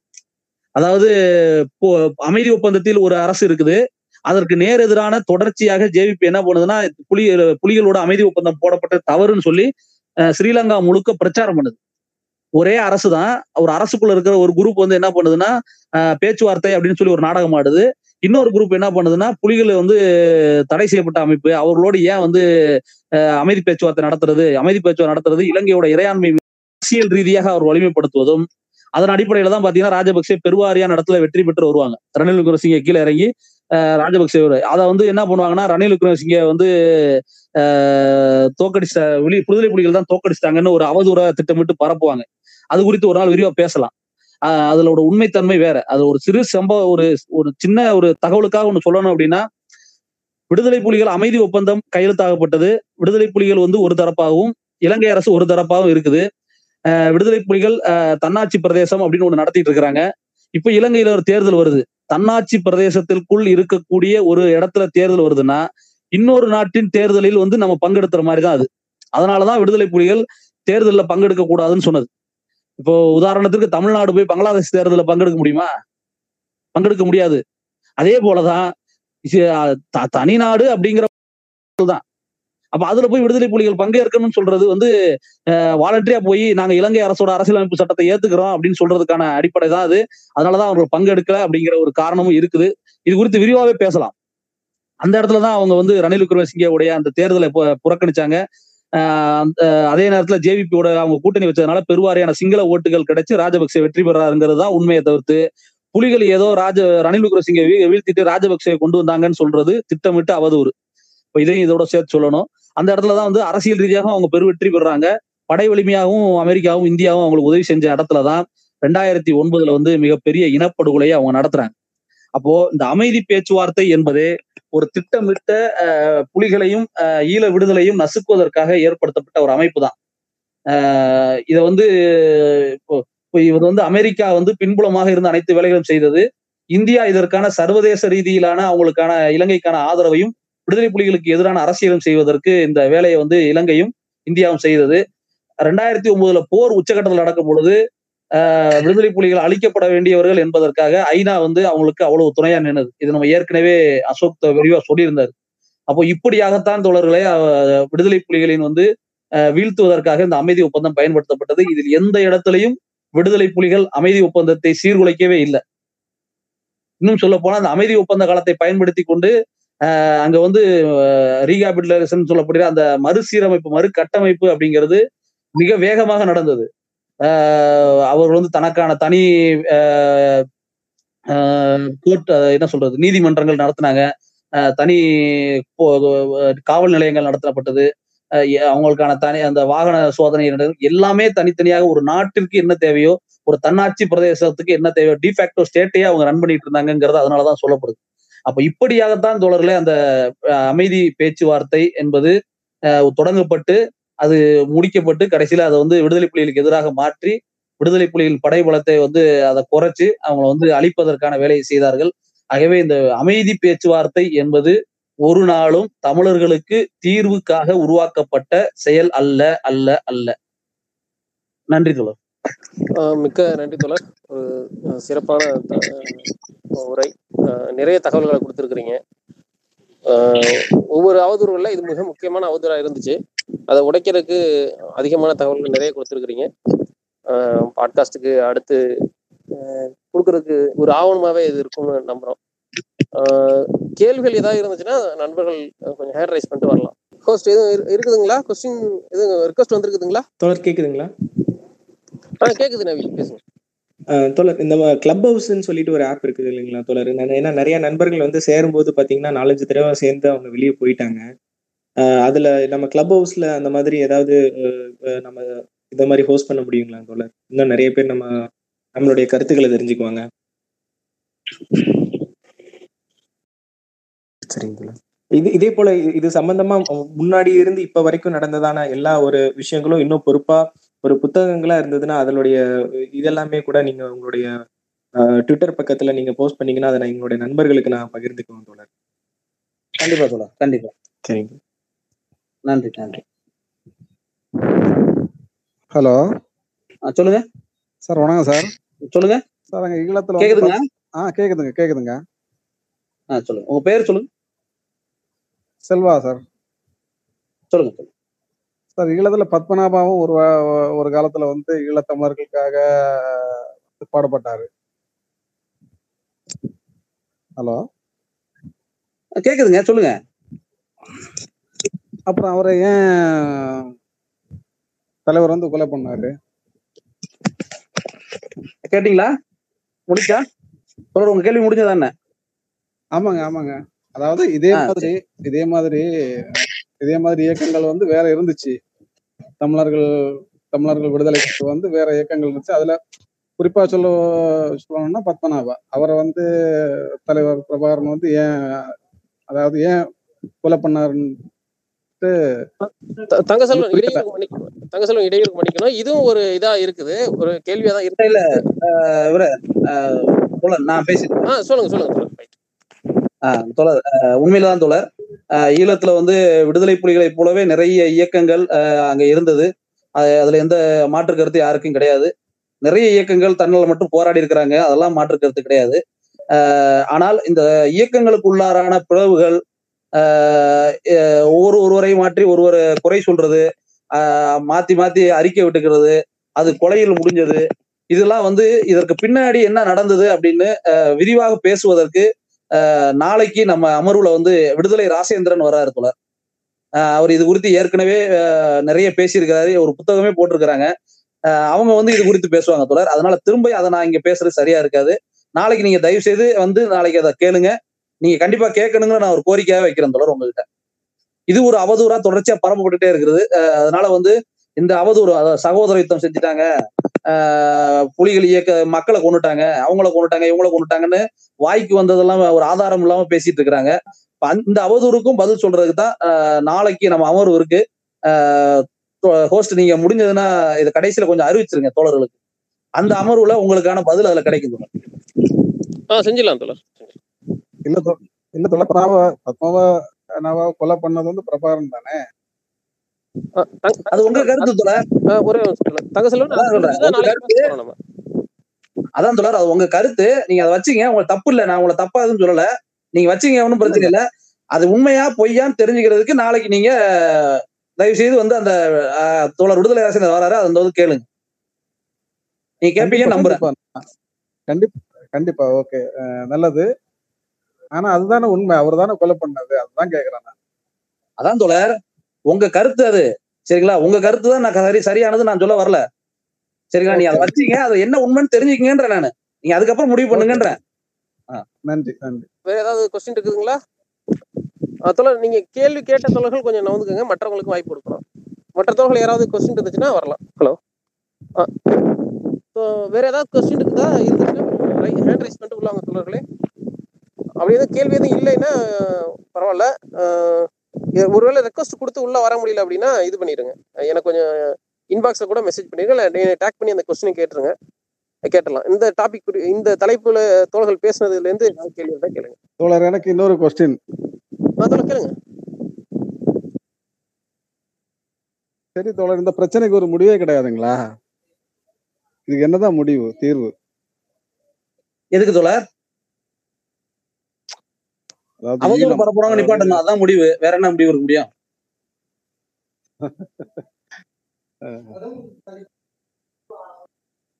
அவதூறு பரப்பக்கூடாது. ஏதாவது பேசுறதோட பேசணும். அடுத்தவங்க சொல்றது காது கொடுத்து கேட்கணும். சொல்றவங்கள மேல ஜாதி முத்திரை குத்தக்கூடாது. சொல்றவங்களே அவதூறு படுத்தக்கூடாது. அவ்வளவுதான். வேற ஒண்ணும் இல்ல. இல்ல நண்பா நான் அதுக்கு கேட்கல அதாவது அந்த மக்களுக்கு என்னதான் தீர்வு அப்படின்னு. அதாவது அந்த மக்களுக்கு தீர்வுங்கிறது அவங்க ஆயிரத்தி தொள்ளாயிரத்தி எழுபத்தி சொல்லிட்டாங்கல்ல வட்டுக்கோட்டையில. அதுதான் அவங்களுக்கான தீர்வு. தனித்தமிழில தான் ஒரே தீர்வு அவங்களுக்கு. அதுதான் எப்படின்னு கேக்குறேன். அதுக்கு தான் என்ன என்ன பண்ணணுங்கிறேன் தோழர் அதுக்கான தொடர் நடவடிக்கை நீங்க ஒவ்வொன்றா இந்த இந்த பிரச்சனை குறித்து நீங்க கவனிச்சிருந்தீங்கன்னா இதுக்கான உங்களுக்கு எல்லாத்துக்கும். இனப்படுகொலை தான் நடந்தது. இனப்படுகொலை தான் ஐநா சபையில நிரூபிச்சு அதுல இருந்து தொடர்ந்து நவர வேண்டியது இருக்கு. இதுதான் சர்வதேச அளவுல இருக்கக்கூடிய விதி அந்த விதியை தான் நம்ம கடைபிடிச்சாகணும். ஓகே நல்லது என்னோட ஒரு பாயிண்ட் என்னன்னா இதுல நம்ம அதாவது நம்ம நமக்குள்ளாரே யாருக்கு யாருக்கிட்டயுமே ஒற்றுமை இல்லைங்கிறதா என்னோட ஒரு பாயிண்ட் அப்படியெல்லாம் இல்ல தோழர். இங்க எல்லாருமே ஒன்னா தான் ஒர்க் பண்ணிட்டு இருக்கோம். எல்லாரும் ஒன்னா தான் சேர்ந்து போராடிட்டு இருக்கிறோம். எல்லா அமைப்புகள் எல்லா கட்சிகள் எல்லாம் ஒன்னா தான் செஞ்சுட்டு இருக்கிறோம். யாராவது ஒரு சிலர் வந்து இதுல விரும்பாம வர மாட்டாங்க அப்படியே வேணா இருக்கலாம். மற்றபடி எல்லா இடத்துலையும் ஒன்னா தான் நம்ம போராடிக்கிட்டு இருக்கோம். எல்லாரும் ஒன்னா தான் எல்லாரும் கைகொத்து தான் வேலை பார்த்துட்டு இருக்கோம். மற்ற உங்க கேள்வி முடிஞ்சுன்னா மற்றவங்களுக்கும் கொஞ்சம் வாய்ப்பு கொடுங்க. மேடி உங்க கொஸ்டின் கேளுங்க. ஆஹ் தோழர் வணக்கம். தோழர் என்னோட கேள்வி என்னன்னா வந்து நான் வந்து யூடியூப் வலைத்தளத்துல வந்து ஒரு ஒரு பதிவு பார்த்திருந்தேன். இந்த மாதிரி வந்து இந்தியால இருந்து ஒரு ஒரு ஜென்ரல் போர் ஜென்ரல் வந்து அமைதி பேச்சுவார்த்தைக்கு அப்- அனுப்பப்பட்டதாகவும் அவரும் அவரும் வந்து அவரும் வந்து அவரும் இந்த யுனைடெட் நேஷன் ஆர்கனைசேஷன் அவங்க வந்து ஒரு ஆபீசர் வந்து இந்த மாதிரி இந்த கேஸ் எடுத்து நடத்தணும். கேஸ்ல இந்த இந்த மாதிரி வந்து போய் இலங்கை இலங்கை போய் பாருங்க பிரச்சனை நடக்குன்னு சொல்லுவோம். இவங்க ரெண்டு பேர் அண்ணன் தம்பி அந்த மாதிரி சொன்ன மாதிரியும் அடுத்தர் வந்து இந்த மாதிரி விடுதலை புலிகள் வந்து விடுதலை புலிகளும் தமிழ் ஈழத்தையும் வந்து இந்த அரிசி உணவு தண்ணி எல்லாம் வந்து த- ரொம்ப தடுத்தாங்க தர தரப்படியாம தடுத்தாங்க. அதனால வந்து ஒரு டேமை வந்து விடுதலை புலிகள் வந்து திறக்க முயற்சி பண்ணும்போது ஒரு அமைதி ட்ரீட் பிசி வந்து பிரேக் பண்ணதுனால வந்து இப்போ விடுதலை புலிகள் மேல தாக்குதல் நடத்துறது அப்படின்னு சொல்லிட்டு ஒரு ஒரு பதிவு இருந்தது. அதுக்கப்புறம் அது சுத்தமா இல்லை. நான் ரொம்ப தேடி பார்த்தா அது இல்லை. இது உண்மையான கேள்வி எனக்கு வேணும். நீங்க ரெண்டு இது பண்ணீங்க. இது குறித்து நம்ம ஏற்கனவே பேசியிருந்தோம். இருந்தாலும் சின்ன கொஞ்சம் உங்க புரிதலுக்காக கொஞ்சம் வேகமா சொல்லிடுறேன். அதாவது ரெண்டாயிரத்தி நாலுல அந்த ஒப்பந்தம் கையெழுத்தாகப்படும் இந்தியாவிற்கும் இலங்கைக்குமான டிஃபென்ஸ் பேக்ட் ஒப்பந்தம் கையெழுத்தானது பிறகு அது குறித்து நிலைமையை அறிஞ்சு வர்றதுக்காக ஒரு ஒருத்தர் அனுப்பு ஒரு குழு அனுப்புறாங்க. அந்த குழுவுடைய தலைவர் பெயர் சதீஷ் நம்பியார். அவர் யாருன்னு பாத்தீங்கன்னா இலங்கையில வந்து இனப்பட அந்த போரும்போது ஐநாவில் வந்து அப்ப இருந்த பான்கி மூணுக்கு அடுத்த நிலையில் இருந்த தலைவரான விஜய் நம்பியார் அவருடைய அண்ணன் அதேதான் அதேதான். இது வந்து உண்மை உண்மைதானா? ஏன்னா வந்து நான் நிறைய பேருக்கு சொல்லும் போது ஆஹ் அந்த பதிவு அந்த பதிவு வந்து யூடியூப்ல இருந்தது. சரி தோழர். அந்த பதிவு வந்து யூடியூப்ல இருந்தது. அதை நீக்கிட்டாங்க. என்னன்னு தெரியல. அந்த பதிவே காணும் மொத்தமா. ஒரு இருபது நிமிஷம் கரெக்ட் தான் தோழர். அது உண்மைதான். இந்த இந்த உண்மையை முத முத வெளியில கொண்டு வந்தது மே பதினாலு இயக்கம் தான் ஐநாவுடைய துரோகங்கள்னு சொல்லி கொண்டு அப்பயே வெளியில கொண்டு வந்து பெருசா கொண்டுச்சு. அது வந்து எல்லா எங்களுடைய எல்லா பக்கங்களும் வந்து அரசால வந்து முடக்கப்பட்டதுனால அதெல்லாம் அழிஞ்சிருக்கும்னு நினைக்கிறேன். திரும்ப தோழர் இருந்தாங்கன்னா எடுத்து போட சொல்றேன். இது நீங்க கேள்விப்பட்டது பா- பார்த்ததெல்லாம் உண்மைதான் தோழர். விஜய் நம்பியார் சதீஷ் நம்பியார் இவங்க ரெண்டு பேர் தான் இந்த போரை வழிநடத்தியவர்கள். இந்தியா சார்பாக கலந்துட்டவர் சதீஷ் நம்பியார். கூடுதல் தகவல் என்னன்னா இந்த சதீஷ் நம்பியார் யாருன்னு பாத்தீங்கன்னா அந்த சதீஷ் நம்பியார் வந்து விடுதலை புலிகள் முன் இதற்கு முன்னால் நடந்த விடுதலை புலிகள் இந்திய அரசிற்கு எதிரான போரில தோத்து விடுதலை புலிகளிடம் தோத்து வெளியில வந்தவர். அதே அதே அதே அதான் இது எல்லாம் டீட்டெயில இருந்தது. அந்த அந்த பதிவுல அது மொத்தமா தூக்கிட்டாங்க. போன மாசம் இருந்தது இந்த மாசம் இல்லைங்க. நீங்க கொஞ்சம் பார்த்து அது வெளியிட்டீங்கன்னா ஆமா ஆமா. ஆமா. நீங்க கே- கே- கேள்விப்பட்டது உண்மைதான். சரிங்க தோழர். அதான் இந்த பதிவு மட்டும் நீங்க வந்து கொஞ்சம் தேடி நீங்க நம்மளோட மே பதினேழு இயக்கத்தோட வலைத்தளத்துல போட்டீங்கன்னா நான் வந்து பிறரோட பேசும்போது நான் இதை பதிவு பண்ணேன் ஏன்னா அங்க தவறுன்னு சொல்லிட்டு ப்ரூவ் பண்றாங்க. நம்ம தான் மீறணும் அதனாலதான் வந்து போர் நடந்தது அப்படின்னு சொல்லிட்டு சொல்றாங்க. அது நான் பேசணும் அதுதான். கண்டிப்பா நன்றி தோழர் நன்றி தோழர். இதெல்லாம் வந்து இப்ப பேசுறதா இருந்தது பட் ஆனா நேரம் அந்த நேரம் இல்லாம போனது அந்த இணையதள பிரச்சனை அந்த சிக்னல் ப்ராப்ளம்னால பேச முடியாம போயிருச்சு. இல்லாட்டி இதெல்லாம் பேசுறதா தான் இருந்தது இன்னைக்கு. சிக்னல் ப்ராப்ளம்னால பேச முடியாம போயிருச்சு. மீண்டும் நீங்க முயற்சி செய்யுங்க. நாங்க எல்லாரும் கலந்து கொள்வோம். நன்றி தோழர். ஆ, என்னோட கேள்வி முடிஞ்சிச்சு. மத்தவங்க நான் வி- விடைபெறுறேன். நன்றி நன்றி மேடி. அஹ் தொடர் ஒரு கேள்வி வந்திருக்கு. அமைதி பேச்சுவார்த்தை தங்களை பலவீனப்படுத்தத்தான் நடக்கிறது என்பதை புலிகள் உணரவில்லையா அப்படின்னு கேக்குறாங்க. நான் நினைச்ச தோழர் இந்த கேள்வி யாராவது கேட்பாங்க அப்படின்னு. ரொம்ப முக்கியமான கேள்விதான். ஆஹ் ஆமா தோழர் இது பலவீனப்படுத்தும் அப்படிங்கிறது புலிகளுக்கும் தெரியும். ஆனா அதையும் தாண்டி அந்த ஏன் அவங்க உள்ள போனாங்க அப்படிங்கிறது ஒரு ஒரு தியரட்டிக்கல் கொஸ்டின் அது. அப்ப இருந்த சூழல் வந்து அத அசோக் சொன்னாரு. அந்த இரட்டை கோபுர தாக்குதலுக்கு பின்னாடி வந்து உலகம் எல்லாம் தீவிரவாதத்துக்கு எதிராக இருந்ததும் விடுதலை புலிகள் வந்து தீவிரவாதிகள் அப்படிங்கிற முத்திரையும் இப்போ பரப்பிக்கிட்டு இருக்கிற இதே மாதிரி அவதூறு அப்போ பரப்பப்பட்டது. புலிகள் வந்து அ- அமைதி பேச்சுவார்த்தைக்கெல்லாம் வரமாட்டாங்க. அவங்க வந்து போர் வெறியர்கள் அவங்க வந்து இப்படி இப்படி சர்வதேசத்தில் மற்றவங்கள பரப்பிக்கிட்டே இருந்தாங்க. இதை முறியடிக்க வேண்டிய தேவையும் தொடர்ச்சியாக போர்லயே ஒரு சமூகம் இருக்குது அப்படிங்கும்போது அது அந்த மக்களுக்கு மிகப்பெரிய உளவியல் ரீதியான பாதிப்பு உருவாக்கும். தம் மக்களையும் இதுல இருந்து மீட்டெடுக்கணுங்கிறதுக்காக தான் அவங்க அந்த போர் முறைக்குள்ள அந்த அமைதி ஒப்பந்தத்துக்குள்ளார போனாங்க. அப்படிங்கிறது தான் உண்மை. ஆஹ் இது- குறித்து விரிவாகவே பேச முடியும் தோழர். ஒரு நாள் உட்காந்து பேசலாம். பட் இதுதான் ஃபேக்ட் ந- நன்றி தோழர். தோழர் அடுத்த ஒரு கேள்வி. அமைதி பேச்சுவார்த்தை பேச்சுவார்த்தையில் நடுநிலை வகித்த இததான் வந்து தோழர் ஒரு கூட. இததான் வந்து இதை எப்படி புரிஞ்சுக்கலாம்? இது வந்து ஏதோ தெரியாம செஞ்சுட்ட புலிகளுக்கு இந்த இது அரசியல் புரியலன்னு இப்ப நிறைய பேர் பேசுவாங்க. புலிகளுக்கு இந்த அரசியல் தெரியாமலாம் இல்ல. இததான் அவர் தெளிவா சொன்னாரு. தலைவர் பிரபாகரனுடைய ஒரு கோட் ரொம்ப முக்கியமான கோட். அது வந்து உலகத்துல இதுக்கு முன்னாடி யாராவது சொல்லியிருக்காங்களா எனக்கு தெரியாது. என்னோட அறிவுக்குட்பட்டு அவர் சொன்னது வந்து அமெரிக்காவின் ஆயுத முகம் இஸ்ரேல் அமைதி முகம் நார்வேன்னாரு. உங்களுக்கு புரியும் நினைக்கிறேன். அமெரிக்காவின் ஆயுத முகம் இஸ்ரேல். அமெரிக்கா யாரையாவது ஒருத்தர் அழிக்கணும்னு முடிவு பண்ணுச்சுன்னா இஸ்ரேல் வழியா ஆயுதம் கொடுக்கும் நார்வே வழியா அமைதி பேச்சுவார்த்தை நடத்தும். இததான் வந்து தலைவர் பிரபாகரன் சொன்னது. இதை வேற யாராவது சொல்லியிருக்காங்கன்னா எனக்கு தெரியாது. வே- வேற என்னோட அறிவுக்குட்பட்டு எனக்கு தெரிஞ்சு யாரும் இல்லை. இதை சரியா புரிஞ்சுக்கிட்டவங்க அவங்கதான். அப்ப இதுல இருந்து என்ன தெரியுதுன்னா அவங்களுக்கு இந்த விஷயம் எதுவும் தெரியாம நடந்ததல்ல அப்படின்னு தெரியுது. நன்றி தோழர். அடுத்து ஒரு கேள்வி. இந்த அமைதி பேச்சுவார்த்தை நடத்தினது வந்து நார்வேவும் அந்த எரிக் சோல்மன் அவரும் தான் அன்னைக்கு வந்து புலிகளோ இல்ல என்ன உண்டோ அதை மட்டும் பேசினவங்க இன்னைக்கு ஏன் புலிகளுக்கு எதிராக பேசுறாங்க அப்படின்னு கேக்குறாங்க. அதே போல அந்த நோயல் நடேசன் ஒருத்தர் வந்து இப்ப சமீபத்துல எல்லாம் பேசிட்டு இருக்கிறாரு இது போல நபர்கள் வந்து வர்றதுக்கான காரணம் என்னவா இருக்கும் இப்போதைக்கு?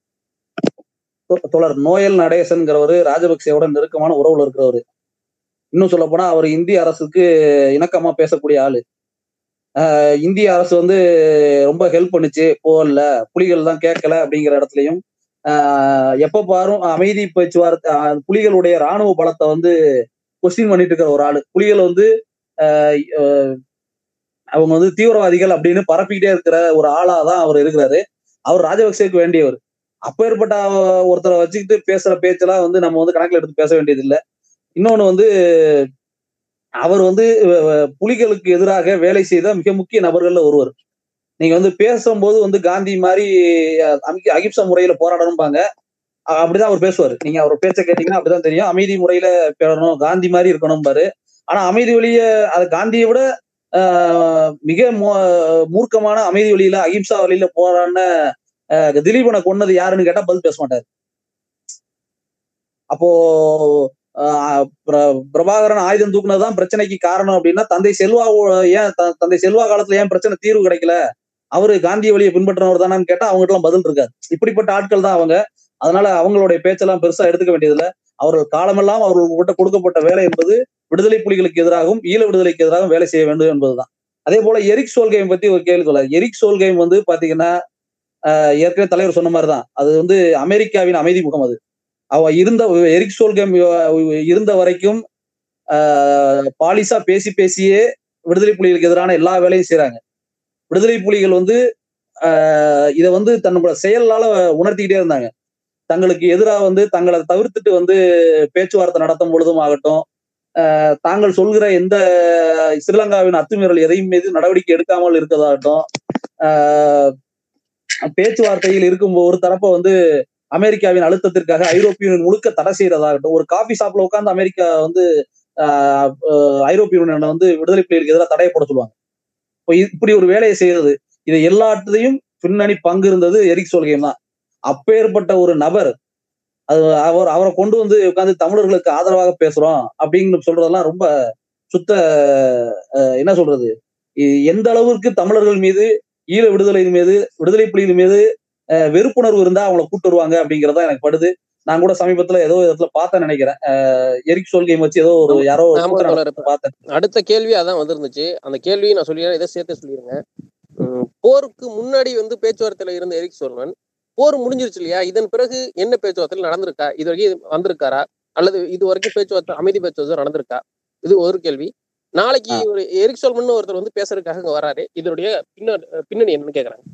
அதான் தோழருக்கு நான் பதில் சொல்றேன். நீங்க சொல்லுங்க நீங்க சொல்லுங்க கேக்குது. தோழர்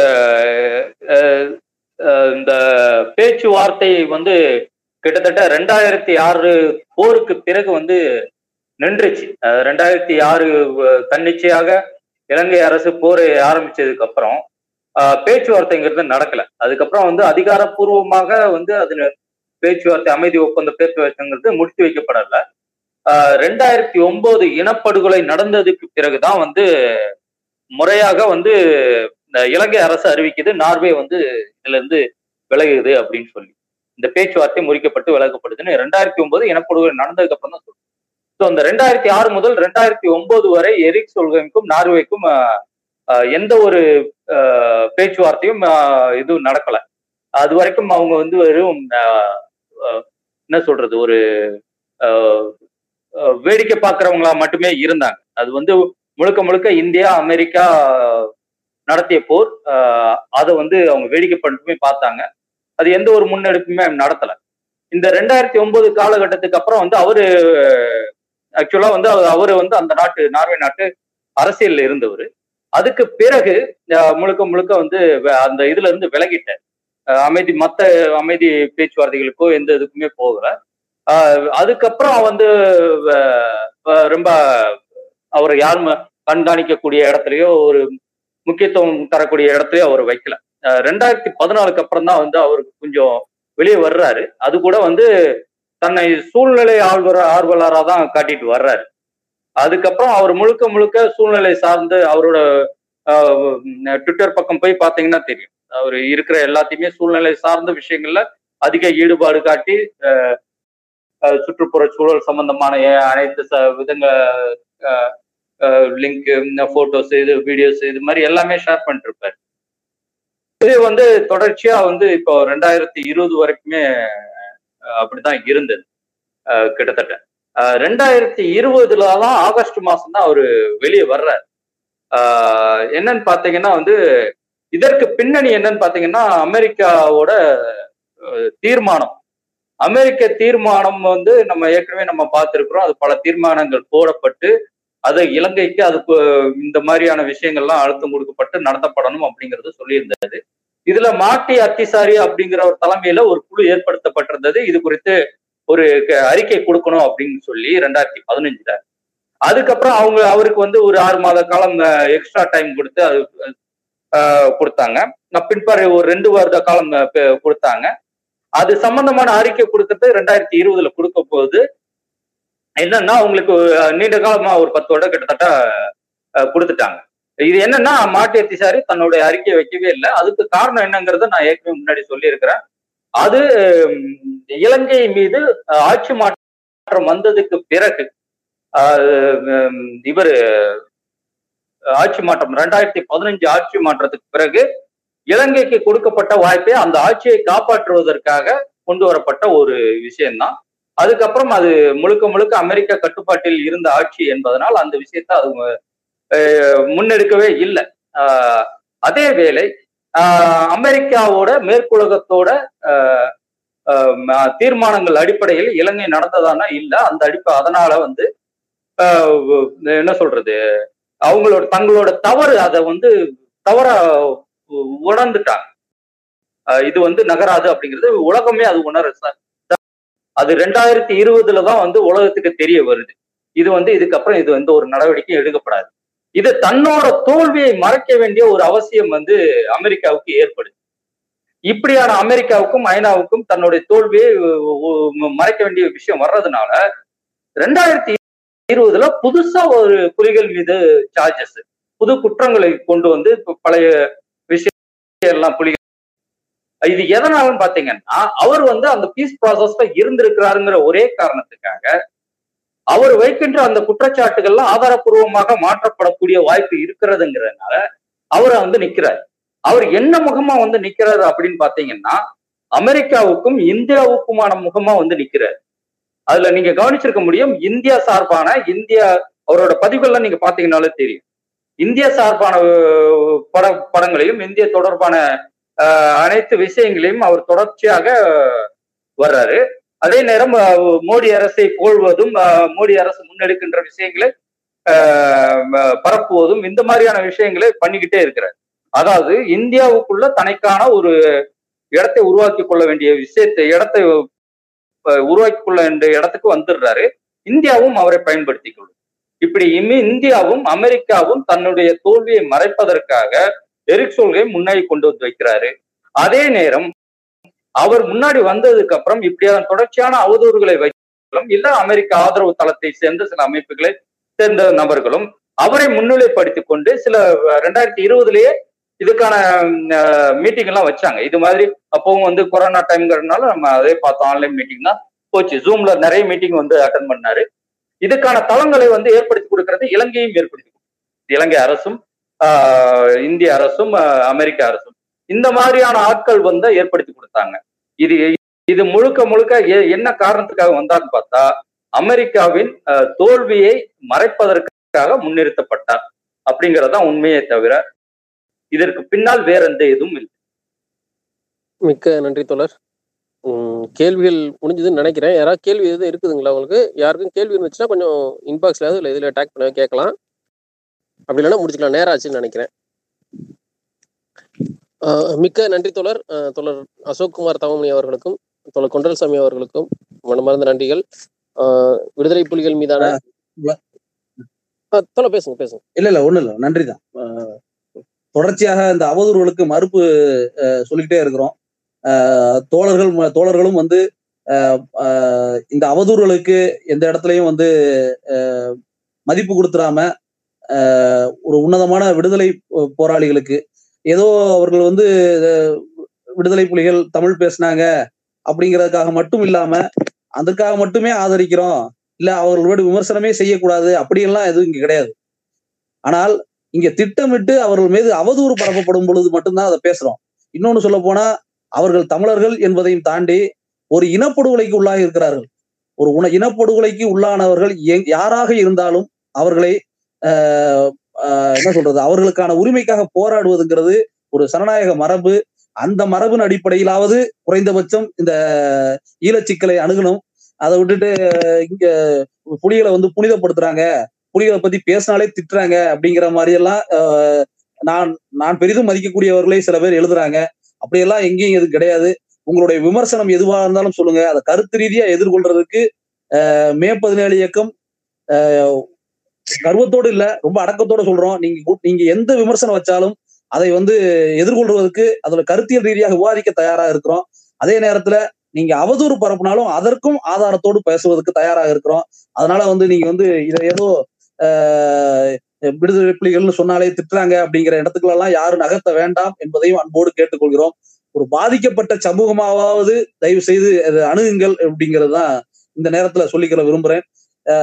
தொடர்ச்சியாக இந்த அவதூறுகளுக்கான மறுப்பு கூட்டங்கள் தொடர்ச்சியா நடக்கும். தோழர்கள் அனைவரும் ஒத்துழைப்பு தருங்க. அதே போல ஏற்க எப்பவும் சொல்ற போலதான் நீங்க தோழர்கள் வந்து இந்த அவதூறுகளுக்கான பதில் நம்ம நாங்க சொல்றோம். உங்களோட உங்களோட ஒரு இரநூறு முந்நூறு பேரோட சொல்லியிருக்கிறோம். இந்த இருநூறு முந்நூறு பேர் அதை வந்து பரவலாக எடுத்துக்கொண்டு போக வேண்டும் அப்படிங்கிற ஒரு கோரிக்கையோடு வாய்ப்புக்கு நன்றி கூடி விரைபெறுகிறேன் ரொம்ப நேரம் இவ்வளவு நேரம் இருந்து பொறுமையாக கேட்டதற்கு அனைத்து தோழர்களுக்கும் நன்றி. மிக்க நன்றி தோழர். தோழர் கொண்டல்சாமி அவர்களுக்கும் அசோக் தோழர் அவர்களுக்கும் நன்றி. நண்பர்களுக்கு ஒரு வேண்டுகோள் தான். தோழர் ஏற்கனவே சொல்லிட்டாங்க. அதே தான் விஷயம்தான் எல்லாத்துக்கும் கொண்டு போய் சேருங்க இந்த விஷயத்த. ஒவ்வொரு இதுவும் முடிஞ்சோன்னா நாளைக்கு ஈவினிங்குள்ள உங்களுக்கு வந்து இதுக்கான பாட்காஸ்ட் நாங்கள் ரிலீஸ் பண்ணிடுவோம். தினம் தினம் நடந்து முடிஞ்சோன்னா அதோட ரெக்கார்டு வந்து நம்ம தினமும் ரிலீஸ் பண்ணியிருக்கோம். மே பதினேழு இயக்கத்துடைய பேஜ் ஃபாலோ பண்ணுங்க. அதுலேயே இருக்குது. எல்லாத்தையும் லிங்க் கொடுத்துருக்கோம். தினம் தினம் அதை ரிலீஸ் பண்ணுறோம் இது போல கொஸ்டின்கள் வரும்போது நீங்க அதை கடந்து போகாதீங்க தயவு செஞ்சு. நீங்க உட்காந்து அதுக்கு பதில் சொல்லணும்னு அவசியம் இல்லை. இது போல ஒரு அவதூறு வருதுன்னா நீங்க பதில் சொன்னா திருப்பி உங்களுக்கு வந்து ஒரு விவாதம் வருமோ அப்படின்றதெல்லாம் சிலர் யோசிக்கிறாங்க. அது எல்லாத்துக்கும் இங்கே பதில் வச்சிருக்கிறோம். எல்லாத்துக்கும் பதில் ஒளி வட ஒளி வடிவில் இருக்குது. நம்ம தோள்களே வச்சிருக்காங்க. எடுத்து நீங்க அதை கொண்டு போய் அந்த லிங்கை போட்டு நீங்க படுத்து போயிட்டே இருக்கலாம். அதையாவது செய்யுங்க தொடர்ந்து. இதுல ஆர்வர்கள் தொடர்ந்து நம்ம நிச்சயமா இதை பத்தி எழுதுங்க. அதுதான் ரொம்ப ரொம்ப இம்பார்ட்டன்ட் நீங்க எத்தனை இடத்துல எழுதுறீங்களோ அந்த அளவுக்கு இந்த அவதூறுகளை உடைக்கிறதுக்கு அஹ் ஏது ஏதுவா இருந்துக்கோம் நண்பர்களே. நன்றி வணக்கம்.